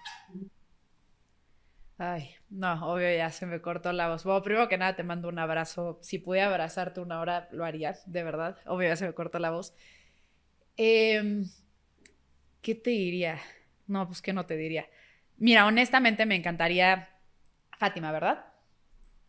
Fátima, sí me encantaría, Fátima, decirte como, como no, mira, todo va a pasar y así. Honestamente, yo, yo creo que yo en algún momento no acabé con mi vida porque a mí me daba pavor que le fueran a hacer algo a mi hermano. O sea, yo en algún momento dije, si yo no estoy, probablemente mi hermano tampoco esté, ¿sabes? O sea, ahí se me parte literal la voz porque no, pues no sé, o sea, no es algo fácil, o sea, de verdad lo siento en el alma, o sea, desde lo más profundo que tengo, lo siento mucho, pero yo te diría que mi motor de vida fue mi hermano. Y en esta ocasión, pues lo que me hice, sabe, también me puse a temblar porque pues obviamente no es lo mismo. Yo te diría, dale toda la contención y amor que seguramente ya le das. No sé qué más decirte más que tú eres su, o sea, su support, tú eres la fuente de amor más cercana que va a tener y de mayor contención. Y no sé, o sea, no sé qué decirte, te juro hasta temblé porque creo que es un tema súper delicado, o sea, te juro, me tuve que contener para no llorarte, pero creo que ahorita su fuente más cercana de amor, de mayor contención, eres tú, ¿sabes? Entonces, hazle ver que la vida sigue, hazle ver que vale la pena seguir. Eh, platica mucho con ella. Siento que a mí me faltó mucho eso. Alguien que se sentara conmigo, me diera la mano y me dijera, platica conmigo, qué sientes, qué sentimientos traes, deja que llore, que haga lo que tenga que hacer. Pero, o sea, lo que sí te puedo decir, Fátima, es que tiene una mamá tan amorosa que sea el tiempo de conectarse algo en lo que estoy invirtiendo, preguntarle a una persona que opine sobre tu vida personal, o sea, pues, ¿qué más quieres darle como mamá? O sea, tú, esa niña tiene algo que yo no tuve, que es una mamá que está dispuesta a preguntar y hacer por ella. Entonces, pues desde ahí. 100%. Yo nada más te complementaría o te lo desmenuzaría como que el amor es esa contención que va a hacer que ella no quiera quitarse la vida. La gente cuando se quiere quitar la vida y no a dejar mentir, no se da cuenta que lo que quiere matar es el dolor que siente, no, no matarse ellos mismos. Pero como no lo entienden y como lo fácil es como lo que les brinca en la cabeza, piensan que es la opción correcta. Entonces tú tienes que hablar mucho con ella, como te dice Carla, tienes que darle mucho amor, trata de acercarle personas con las que veas que ella se identifica, porque a veces la mamá, por ser una figura de autoridad o algo, no nos abrimos igual. a lo mejor tiene una prima, un primo, algo que tenga la suficiente madurez, un tío, un abuelo, para también darle amor y que y, que, lidie con eso, ¿no? O sea, que lidie con el sentir, porque las personas que pasamos por ese proceso, Fátima, como dice Johnny, o sea, es tanto el sentimiento que dices, güey, ¿qué hago con él? Mejor lo apago. Sí. ¿Sabes? Entonces, si de repente tienes alguien y te dice, puta, llora, pégale una almohada, patea, pero aquí estoy, o sea, aquí te tengo contenida, entonces haces las paces con sacar ese pinche sentimiento, el terror que traes aquí metido en el pecho, ¿sabes? Tal cual, explícale que los sentimientos son naturales, que, que está bien sentir, que se sienten feos muchas veces, pero que, como ya sabes, todo empieza en cómo está viendo la situación y trata de hacerle ver la situación de otra manera, desde, otro, desde otros lentes, como vimos en el taller de tus timos. Y de verdad te mando amor máximo. En el taller que tomamos con Johnny, él, yo decía, estoy bien chiquita, no voy a aguantar las horas, no voy a aguantar la información. Y cuando terminamos la primera sesión, me dijo, le dije, mami, ¿te gustó? Y me dijo, mami, como pienso, siento como como pienso, siento, como siento, actúo. Pinche Johnny, güey, ¿por qué me traes esto? Fátima, ya te vamos a dejar porque nos vas a hacer llorar a los dos y este, y no, está increíble. Sí, Fátima, ya, ya, ya, ya, ya, o sea, gracias de verdad. No, increíble, la verdad nos pusimos chinitos porque sí son temas bien sensibles. Qué honor tenerte de mamá. Sí, la verdad sí, así que no te rindas en ese, en ese tema. Este, obviamente qué, qué cool que pudiste haber estado aquí para preguntarle a Carla esto de alguien que lo vivió y bueno, qué cool también saber que yo puedo o pude aportarte en este taller algo tan importante. Ahora aplícalo, ahora manténlo y que tu hija se le vuelva un hábito pensar así, que no sea una llamarada de petate, ¿ok? Buenísimo. Gracias, Fátima. Uf. Sí, yo también estoy chinito, ¿eh? Vamos a ver. Me quedé sudando. Sí, no, es que son temas muy, muy sensibles y desgraciadamente muy comunes. toda la entrevista sí. en, en punch máximo y luego me pones este Sí, ese es, es, el cierre con broche de oro. Vamos a ver, ¿tenemos una pregunta más?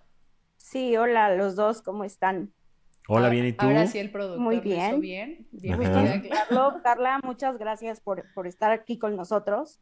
Eh, yo me identifiqué mucho con la primera parte de la entrevista, porque pues bueno, como sabe Johnny, tengo una dinámica familiar bastante complicada y además tocaste un tema muy sensible porque justo ayer, pues bueno, pusimos las cenizas de mi abuela en una iglesia, entonces pues bueno, también por eso fue un tema como bastante sensible. Eh, mi pregunta para ti es, porque me impactó mucho, o sea, ¿cómo logras salir de ese ambiente y convertirte en esta persona tan fuerte que incluso tiene como la fuerza de pues sacar a su hermano adelante y como de tomar como que ese papel? Sí me gustaría como que algún consejo como para llegar como a ese punto? Ella, la conozco bien porque es de, te digo, de mi membresía, este, tiene un tema eh, que vive muy complicado en su casa constantemente y yo sabía que se identificar con toda tu plática. Entonces, este, sin duda tu consejo le va a servir bastante para poder surgir a partir de ahí y no hundirse. Oigan, pues para empezar, ustedes me quieren aquí berreando directo a terapia. Este, no, pues no, no esperaba esto, la verdad. Gracias. Gracias. Qué bonita experiencia. Eh, Mira, sería otra vez una súper mentira que yo te dijera como, no, no, no, yo dije, la vas a partir la madre, Carla, a salir adelante, era una chavita súper chapa adelante, no. O sea, ya tocamos el tema de que hubo pues hasta esos lapsos de, oye, hasta entrar en dudas de, y si ya mejor le pongo un fin a esto. Entonces, yo te diría que mucho fue, uno, el tema de mi hermano en su momento, dos, el círculo en el que yo me movía, o sea, estar ahí en el care con otros atletas, o sea, yo en depresión, pero pues todos los demás de que no, y la medalla, y no, y no sé qué, como que yo decía, pues hay, hay más, ¿no? O sea, como que al final el círculo en el que te mueves también te permea hacia adentro, o sea, también te, jala o te destruye. O sea, te puede jalar hacia esa energía. La gente que te rodea te puede hacer como levantarte y jalarte y hacerte brillar más y hacerte crecer más. O la gente que está alrededor te puede tirar, puede bajar tu brillo. O sea, es normal. Entonces, yo me fui a meter a un círculo que todos eran atletas profesionales, que estaban echadísimos para adelante, que era como, ¿cómo me parto la madre más? para ser mejor atleta. Yo decía, Jesús bendito. Y yo de que mi mamá, mi papá, ¿no?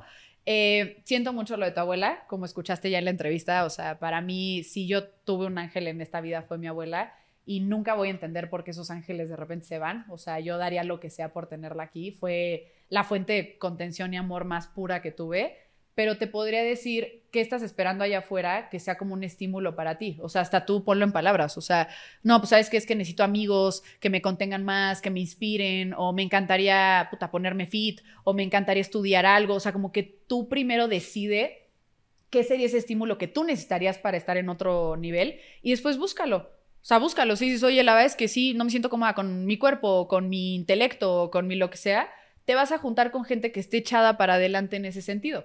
Y ese echado para adelante puede ser un coach de, de gym, ¿sí me explico? Pero primero tú decides, porque si solo estás esperando un estímulo de fuera, Clau, pues está cañón porque te van a llegar 10 miles y pues chicli pega, uno te llena, chicli pega, otro te destruye. Entonces, más bien primero tú decides qué necesitarías tú para sentirte contenta, para sentirte plena, para sentirte feliz y después busca ese círculo que te dé esa contención. Claro, y yo, yo ahí creo que retomaría lo que platicamos hace ratito de si te llenas tú y tú te logras convertir en tu mejor versión, no una versión perfecta, porque eso no existe, eso lo aclaro siempre. Tu mejor versión, una versión mejor que la que fuiste ayer, antier, así, vas a empezar a filtrar cosas de tu vida y vas a empezar a romper ciertas relaciones o mejorar ciertas relaciones porque vas a querer que tu vida y todo lo que hay en ella también esté en su mejor versión. Tú has estado conmigo en mucho proceso y creo que vas para allá y creo que lo estás haciendo bien si sigues disciplinadamente, como lo dijo Carla, y, dándole para adelante, lo vas a lograr y probablemente acabes o rompiendo de raíz la relación, como en este caso hizo Carla, o a lo mejor las cosas mejoran, pero lo vas a saber una vez que ya hayas cruzado ese camino. Así que mientras tanto no te rindas, porque tú, al igual que Carla, han tenido eh, esas ideas en algún punto erróneas de también eh, rendirse y eso tú sabes que como tu mentor no me gusta y soy tu conciencia diciéndote hay más camino, la vida mejora y vas para adelante porque tienes mucho por vivir. Doble conciencia, Claudia. Voy a estar yo diario chingando. Hoy tienes a, dos Pepe Grillos en tu cabeza que te están diciendo lo mismo y, y dale una oportunidad a la vida de que mejore y para eso necesita tiempo y mucho esfuerzo de tu parte. Necesitamos, estamos bien, te mandamos besos y gracias por haber eh, compartido. gracias a ustedes. Bueno, mi querida Carla, vamos hacia el cierre, que es, la verdad es mi parte favorita, después de obviamente hablar con las estrellas. ya nos quitamos esto, sí. momento constelativo. Sí, sí, sí, ya nos desconectamos tantito de la constelación. y listo. Vamos a la parte final, que son los consejos chingones, ¿ok? Quiero que en cada pilar del mundo de las personas me des un consejo. Te lo voy a decir muy específico. Los cuatro pilares a los que yo le llamo conquistar tu mundo, el primero es cerrar ciclos o soltar el pasado o perdonar. Quiero que me digas cómo lidias tú con tu pasado, que ya vimos que es bastante denso, para no quedarte estancada ahí y poder seguir día a día hacia adelante, disfrutando tu presente y construyendo tu futuro. ¿Qué es lo que te ha servido a ti? Ah, pues lo primero yo yo diría que no soy tan buena con eso. O sea, ya he escuchado toda mi historia, toda la parte familiar. Es algo que hasta la fecha creo que sigo cargando. Yo te diría que veas, mira, la neta, Johnny, con la plática tan densa que tuvimos, eh, yo te diría que realmente veas qué te deja y qué no te deja. O sea, ¿por qué nos queremos como aferrar a algo que ya no nos suma? ¿Sabes? A lo mejor yo estar clavada con el tema de mis papás, bueno, ¿qué chingados me suma? No, o sea, estar de que, oye, tu mamá, hija de la chingada tu papá, hijo de la chingada, ¿para qué? O sea, ¿de verdad quieres ser esa persona que te acuerdes de personas que en algún momento amaste, que en algún momento les diste tu corazón, que te fomentaron, amigos que te decepcionaron, o sea, lo que sea, ¿sabes? La persona que sea, es como echarte un poquito para atrás. Bien dice un coach que ahorita estoy teniendo que los problemas nos mama verlos así. O sea, es como te tapan todo. Pero si los vas alejando, todo es posible con distancia crítica. Perspectiva. exacto. Tienes que tener una distancia crítica del problema y decir, a ver, güey, quiero estar emputada con mi mamá toda la vida. No, porque ella a lo mejor ahorita está en Bahamas pasándola con madre y a la única a la que afecta ese juicio, o sea, el, yo decir como, pinche vieja, ya sabes, es a mí. O sea, la única que enferma es a mí, a la única que le da algo en el estómago y el cáncer pancreático es a mí. Entonces también decir como, esos sentimientos me suman, no, entonces que se vayan a la chingada. ¿Sabes? O sea, y de verdad es así de fácil, Johnny. O sea, de repente uno se clava como en esas ideas y es como, no, necesito y la terapia y la chinga. ¿Qué necesitas? Que alguien ajeno llegue a decirte, estás bien pendeja. O sea, deja esto, o salte de esto, o olvide este sentimiento. O sea, es un trabajo contigo, solamente contigo. Y es una cuestión de actitud ante el problema. O sea, decir, güey, esto me suma, no. Entonces, ¿qué hago? Se va a la chingada. Claro. En resumen, si no te suma, que no te reste y que no te joda. Exacto. Estamos, perfecto. Me encantó. Ahora en el tema, eh, Me encanta que los vean los tres. Tu mejor versión. Eh, hablamos mucho sobre eso hoy, pero, pero ¿qué le recomiendas a esas mujeres? Porque vamos a hablar hoy de las mujeres que están queriendo emprender y que están enfocándose, como tú les dijiste y yo también, de que dejen su corazón en su emprendimiento, pero se les está olvidando regar las otras plantitas que probablemente se les está marchitando por tanto enfoque en una sola cosa. Uy, yo diría que la vida es un balance. O sea, y tienes que estar entregada a todo, porque sí se puede, ¿sabes? O sea, si tienes familia, entrégate a tu familia y es que por entregarte puede ser una hora, ¿sabes? O sea, pero una hora de voltear el celular, de aventarlo en la bolsa y decir, tienes toda mi atención. ¿Sí me explico? Creo que eso es algo que conforme vas madurando, conforme vas creciendo, o sea, hasta yo lo voy aprendiendo y me cuesta todavía mucho trabajo, creo que es algo que vas trabajando en tu vida. O sea, para empezar, te dije hace rato y lo hablamos con el tema de mi coaching, o sea, una persona que no tiene compromisos vocacionales o una persona que no tiene compromisos consigo misma es una persona que no está en capacidad de dar. Dar a una empresa, a una pareja, a un amigo, a un lo que tú quieras, ¿sabes? O sea, pone el momento que quieras, ¿no? A Leia, a Leia, lo que quieras, ¿sabes? Pero no estás en capacidad de dar, porque ni siquiera estás comprometida contigo misma. O sea, ¿cómo puedes decir, güey, le voy a dar a mi empresa la mejor líder cuando yo me dejo la chingada en el ejercicio? Cuando yo me dejo de lado en aprender, en cultivarme, en crecer, en, o sea, es imposible. Entonces, tienes una empresa y le das todo de ti, qué bueno. Pero eso no está peleado con que le des lo mejor de ti a las demás áreas, incluida tú, incluida tu familia, tu pareja, si es que tienes, tus amigos, tú, lo que sea. El tema es para mí, y yo siempre lo he dicho en mis conferencias, es vivir en excelencia. No está mal darle todo de ti a algo porque eso significa que tienes la capacidad de también darle todo de ti a otras áreas, incluidas a ti mismo. Entonces, yo te diría que más bien no hagan un pleito con, no, entregarte a full. No, entrégate a full. Está bien. Nada más entregate a full a todo lo que gira tu vida, que ya hablamos de esos círculos. Ok. O sea, si pusieron atención. Ah. Sí, sí pusieron. Yo creo que sí pusieron. Pónganos ahí si pusieron atención. Yo creo que, a ver, te quiero. Este es como un pilón. Hablando de balance, eh, se puede entender que, por ejemplo, una mujer del hogar si no tiene trabajo, dinero, ta, ta, ta, podría no estar balanceada. ¿Una mujer del hogar puede ser también una mujer empoderada? Claro. Sí, ¿no? Claro, porque es que, a ver, era lo que yo les decía el otro día. Digo, el otro día, güey, hace dos minutos. Tienes que tener un balance con lo que a ti te da también financieramente. ¿Sí me explico? O sea, quieres ser una mujer del hogar, ok, pero entonces sea una mujer del hogar que tenga claro cómo va a estar cuidada. ¿Sabes? Así eres una mujer del hogar que te dice, véngase para acá, mi reina, aquí tiene una American Express abierta. Eso no es sustento económico, ¿sabes? Eso es una apertura a la cartera ajena. Es bien diferente. Entonces, tú también puedes llegar a acuerdos con tu pareja y decirle, a ver, cabrón, tú quieres que sea ama de casa o yo me quiero poner en situación de ama de casa, ¿cómo le vamos a hacer para que financieramente esté o no esté contigo? Yo estoy protegida, ¿sabes? Tengo un amigo que me dice, yo a mi esposa le puse un fideicomiso desde que empezamos y hoy si está es porque quiere. Ah, Ya, magnífico. Y no es que la gente te resuelva la vida, pero son acuerdos entre parejas. Y hay parejas que van a decir, güey, yo te mantengo y con eso son felices. Hay parejas que dicen, yo no te mantengo mis huevos, güey, tú mantente. Eso es un acuerdo entre parejas, o entre los dos o lo que sea. Acuerdos es muy importante. Yo te puedo decir, a lo mejor con Karen, tú puedes decir, güey, yo pago todas las cenas. Ah, bueno, a lo mejor yo digo, qué mamada que tú pagues todas las cenas. Esos son acuerdos entre parejas. ¿Sí me explico? Entonces yo te diría, siempre ve por tu yo del presente y por tu yo del futuro. Porque es muy fácil entregarle todo a alguien de ti y ojo, eso no es culpa de la demás gente. Es una posición en la que tú solita te pones. Entonces lo ves a más de casa que a los ocho años dicen, güey, ya no estoy contenta con mi relación. Claro. Güey, ya me quiero salir, pero no tengo cómo económicamente. ¿Y eso de quién fue culpa? No, es que lo ojete. No, eso fuiste tú, mana. ¿Sabes? Tú solita le entregaste tu, tu llave de independencia financiera a alguien más. Entonces, si esa persona te quiere cerrar esa llave, ¿quién es el pendejo? ¿Él o tú? Tú esa persona no, esa persona está abriendo y cerrando los recursos que le pertenecen, ¿sabes? Entonces, la que tiene que poner orden de aquí a, futuro, proyectar, eres tú. Y entonces, se ama de casa si quieres, qué bueno, pero cuídate. O sea, hay que ser inteligentes. 100%, me encanta. Ahora, relaciones. No voy a tocar temas sensibles. relaciones. ¿Las relaciones se parecen a los negocios? Sí, no, ¿y por qué? Claro que sí. Sí, ah, sí no, pues le diste a la businesswoman. O sea, yo creo que en todas las relaciones hay contratos físicos que dices, de aquí no se pasa, cabrón. Los acuerdos. Los acuerdos de pareja, pero los muy escritos, ¿sabes, Johnny? Los de, tú recoges tu calzón en la mañana, sí, fírmala aquí, ¿ya sabes? Yo soy igualito. Exacto. Creo que hay acuerdos no tan contractuales, hay acuerdos que como que medio nunca platicas, pero como que se van estableciendo, ¿no? De que, ah, pagó, ay, otra vez, ah, se ya sabes. ok. Chinga su madre, ¿ya sabes? Creo que hay como esos acuerdos también que no son tan contractuales, pero sí son verbales y tienen la misma validez.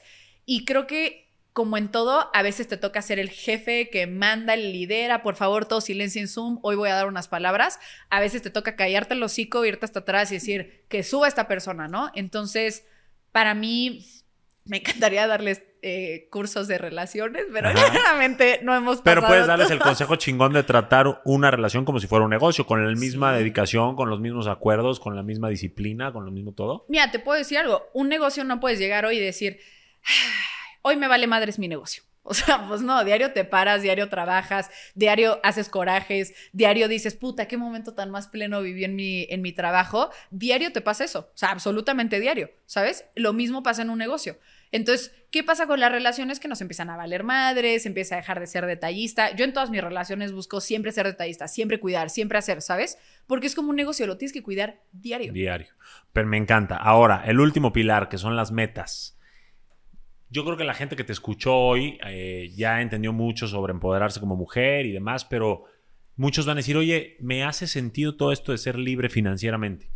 ¿Cuáles serían las tres claves que da Carla Huerta para ser libre financieramente? No millonaria, libre financieramente. Espérenme.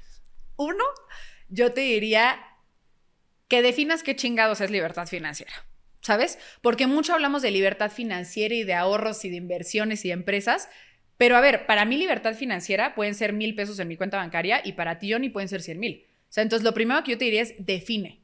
Según los gastos que tengas. O sea, mientras te alcance y te sobre un poco, ya eres libre. ¿Con cuánto estás bien? Sí. O sea, yo te diría, ¿con cuánto tienes techo, comida asegurado y para el real, no para ahorita? O sea, no para de, ah, chingón, con esto armo un mes. No, güey, mínimo tres, cuatro meses. Los expertos dicen sobrevive mínimo cuatro meses, ¿sabes? Entonces yo te diría, primero define para ti qué es libertad financiera. Que a lo mejor a mí me dices 20 mil y yo no, ojalá fuera libre financiera con 20 mil, ¿sabes? Pues no me alcanza ni por una pinche semana, ¿no? Eh, lo segundo, yo te diría, ¿cómo quieres llevar esa libertad financiera y no te confundas con, con lo que está de moda? Las criptos, güey, vas a valer madres en una semana si no sabes de criptos. Así, te lo digo por experiencia, ¿sabes? Eh, ¿cómo vas a llegar a esa estabilidad financiera o esa libertad? Voy a trabajar más, voy a pedir un aumento, voy a tener un segundo proyecto que me monetice X, voy a dar consultorías, si una consultoría al día de 800 pesos, y ahí vas haciendo, ¿sí me explico? ¿Cómo? ¿Cómo vas a llegar a esa libertad financiera? Y lo tercero, te diría es, no, tu libertad financiera no es para los demás, no es para aparentar, no es para, o sea, sí está chingón, y a todos nos encanta sentirnos poderosos, a todos nos encanta traer la Chanel, ¿cómo no? Es bien chingona la pinche bolsita Chanel, ¿sabes? Pero hazlo para ti, ¿sabes? O sea, en la medida en la que, te juro, suena muy cliché y suena muy romántico, me vale madres, pon atención, o sea, te juro, hazlo para ti, o sea, es para decir, güey, yo me merezco esto, yo me merezco este nivel de vida, yo me merezco el llegar a un restaurante y decir, a mí no me metí que venía a pichar, güey, yo pago mi pinche cuenta, ¿sabes? ¿Me quieres llevar de viaje? Y que después me digas, yo lo pagué, entonces no trabajes yo te transfiero. Claro. Si a mí no me estés chingando, ¿sabes? Entonces, tener libertad financiera es poder tener dinero para ti para tú estar bien, para que nadie mande y también para que tú no mandones a nadie, güey. O sea, es para tú tener. Que se acepta la caballerosidad, se acepta el ah, detalle, se acepta todo. Tampoco te vas a ir peleando con todos para establecer tu, rol de empoderado o empoderada. Se acepta la transferencia. se acepta las transferencias, los depósitos, cheques y todo. Pero, pero sí que tengas esa, esa tranquilidad de saber que si la persona que está frente a ti no hace o no cumple, tú tienes esa capacidad. Eso también es importante aclarar. Sí, y otra vez insisto, es para ti. Ya no es para, los demás, ya no es para, Voy a llegar a aparentar con este chingo en lana. Voy a llegar a, decir, voy a llegar a decirle que se la pele y yo decir, no, güey, no es para ti. Entonces, cuando tú estás bien, cuando tú estás libre financieramente, puedes compartir con todo. 100%. Oye, ¿nunca te han invitado a un programa como de Shark Tank y esas cosas?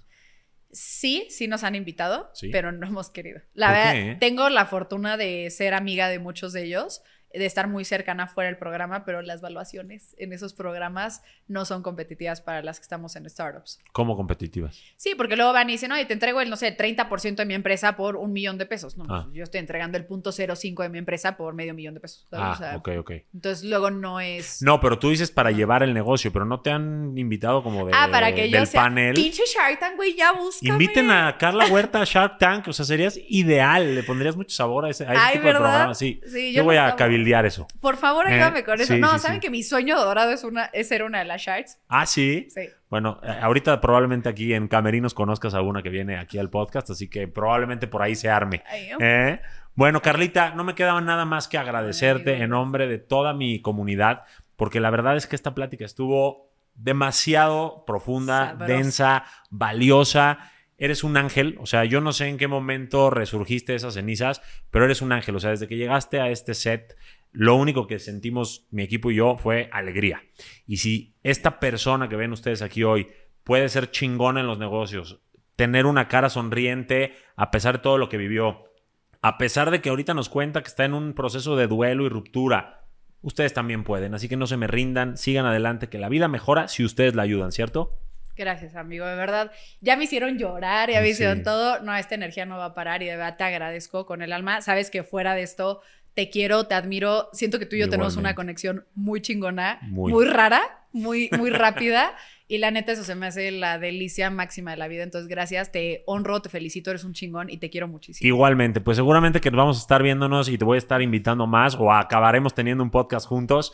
Pero Hoy fue un placer, gracias a todos, gracias. Compartan este video, comenten si les gustó, déjenle corazoncitos a Carla o a mí, déjenos saber qué fue lo que más les gustó, también a Carla, déjenle. Y este, y, y, seguro que les puede ayudar a muchas personas si ustedes se lo mandan a una amiga, lo comparten en su muro o este, en su historia. ¿Estás de acuerdo con eso? Carla, gracias, producción, por favor, esta mujer se merece un aplauso.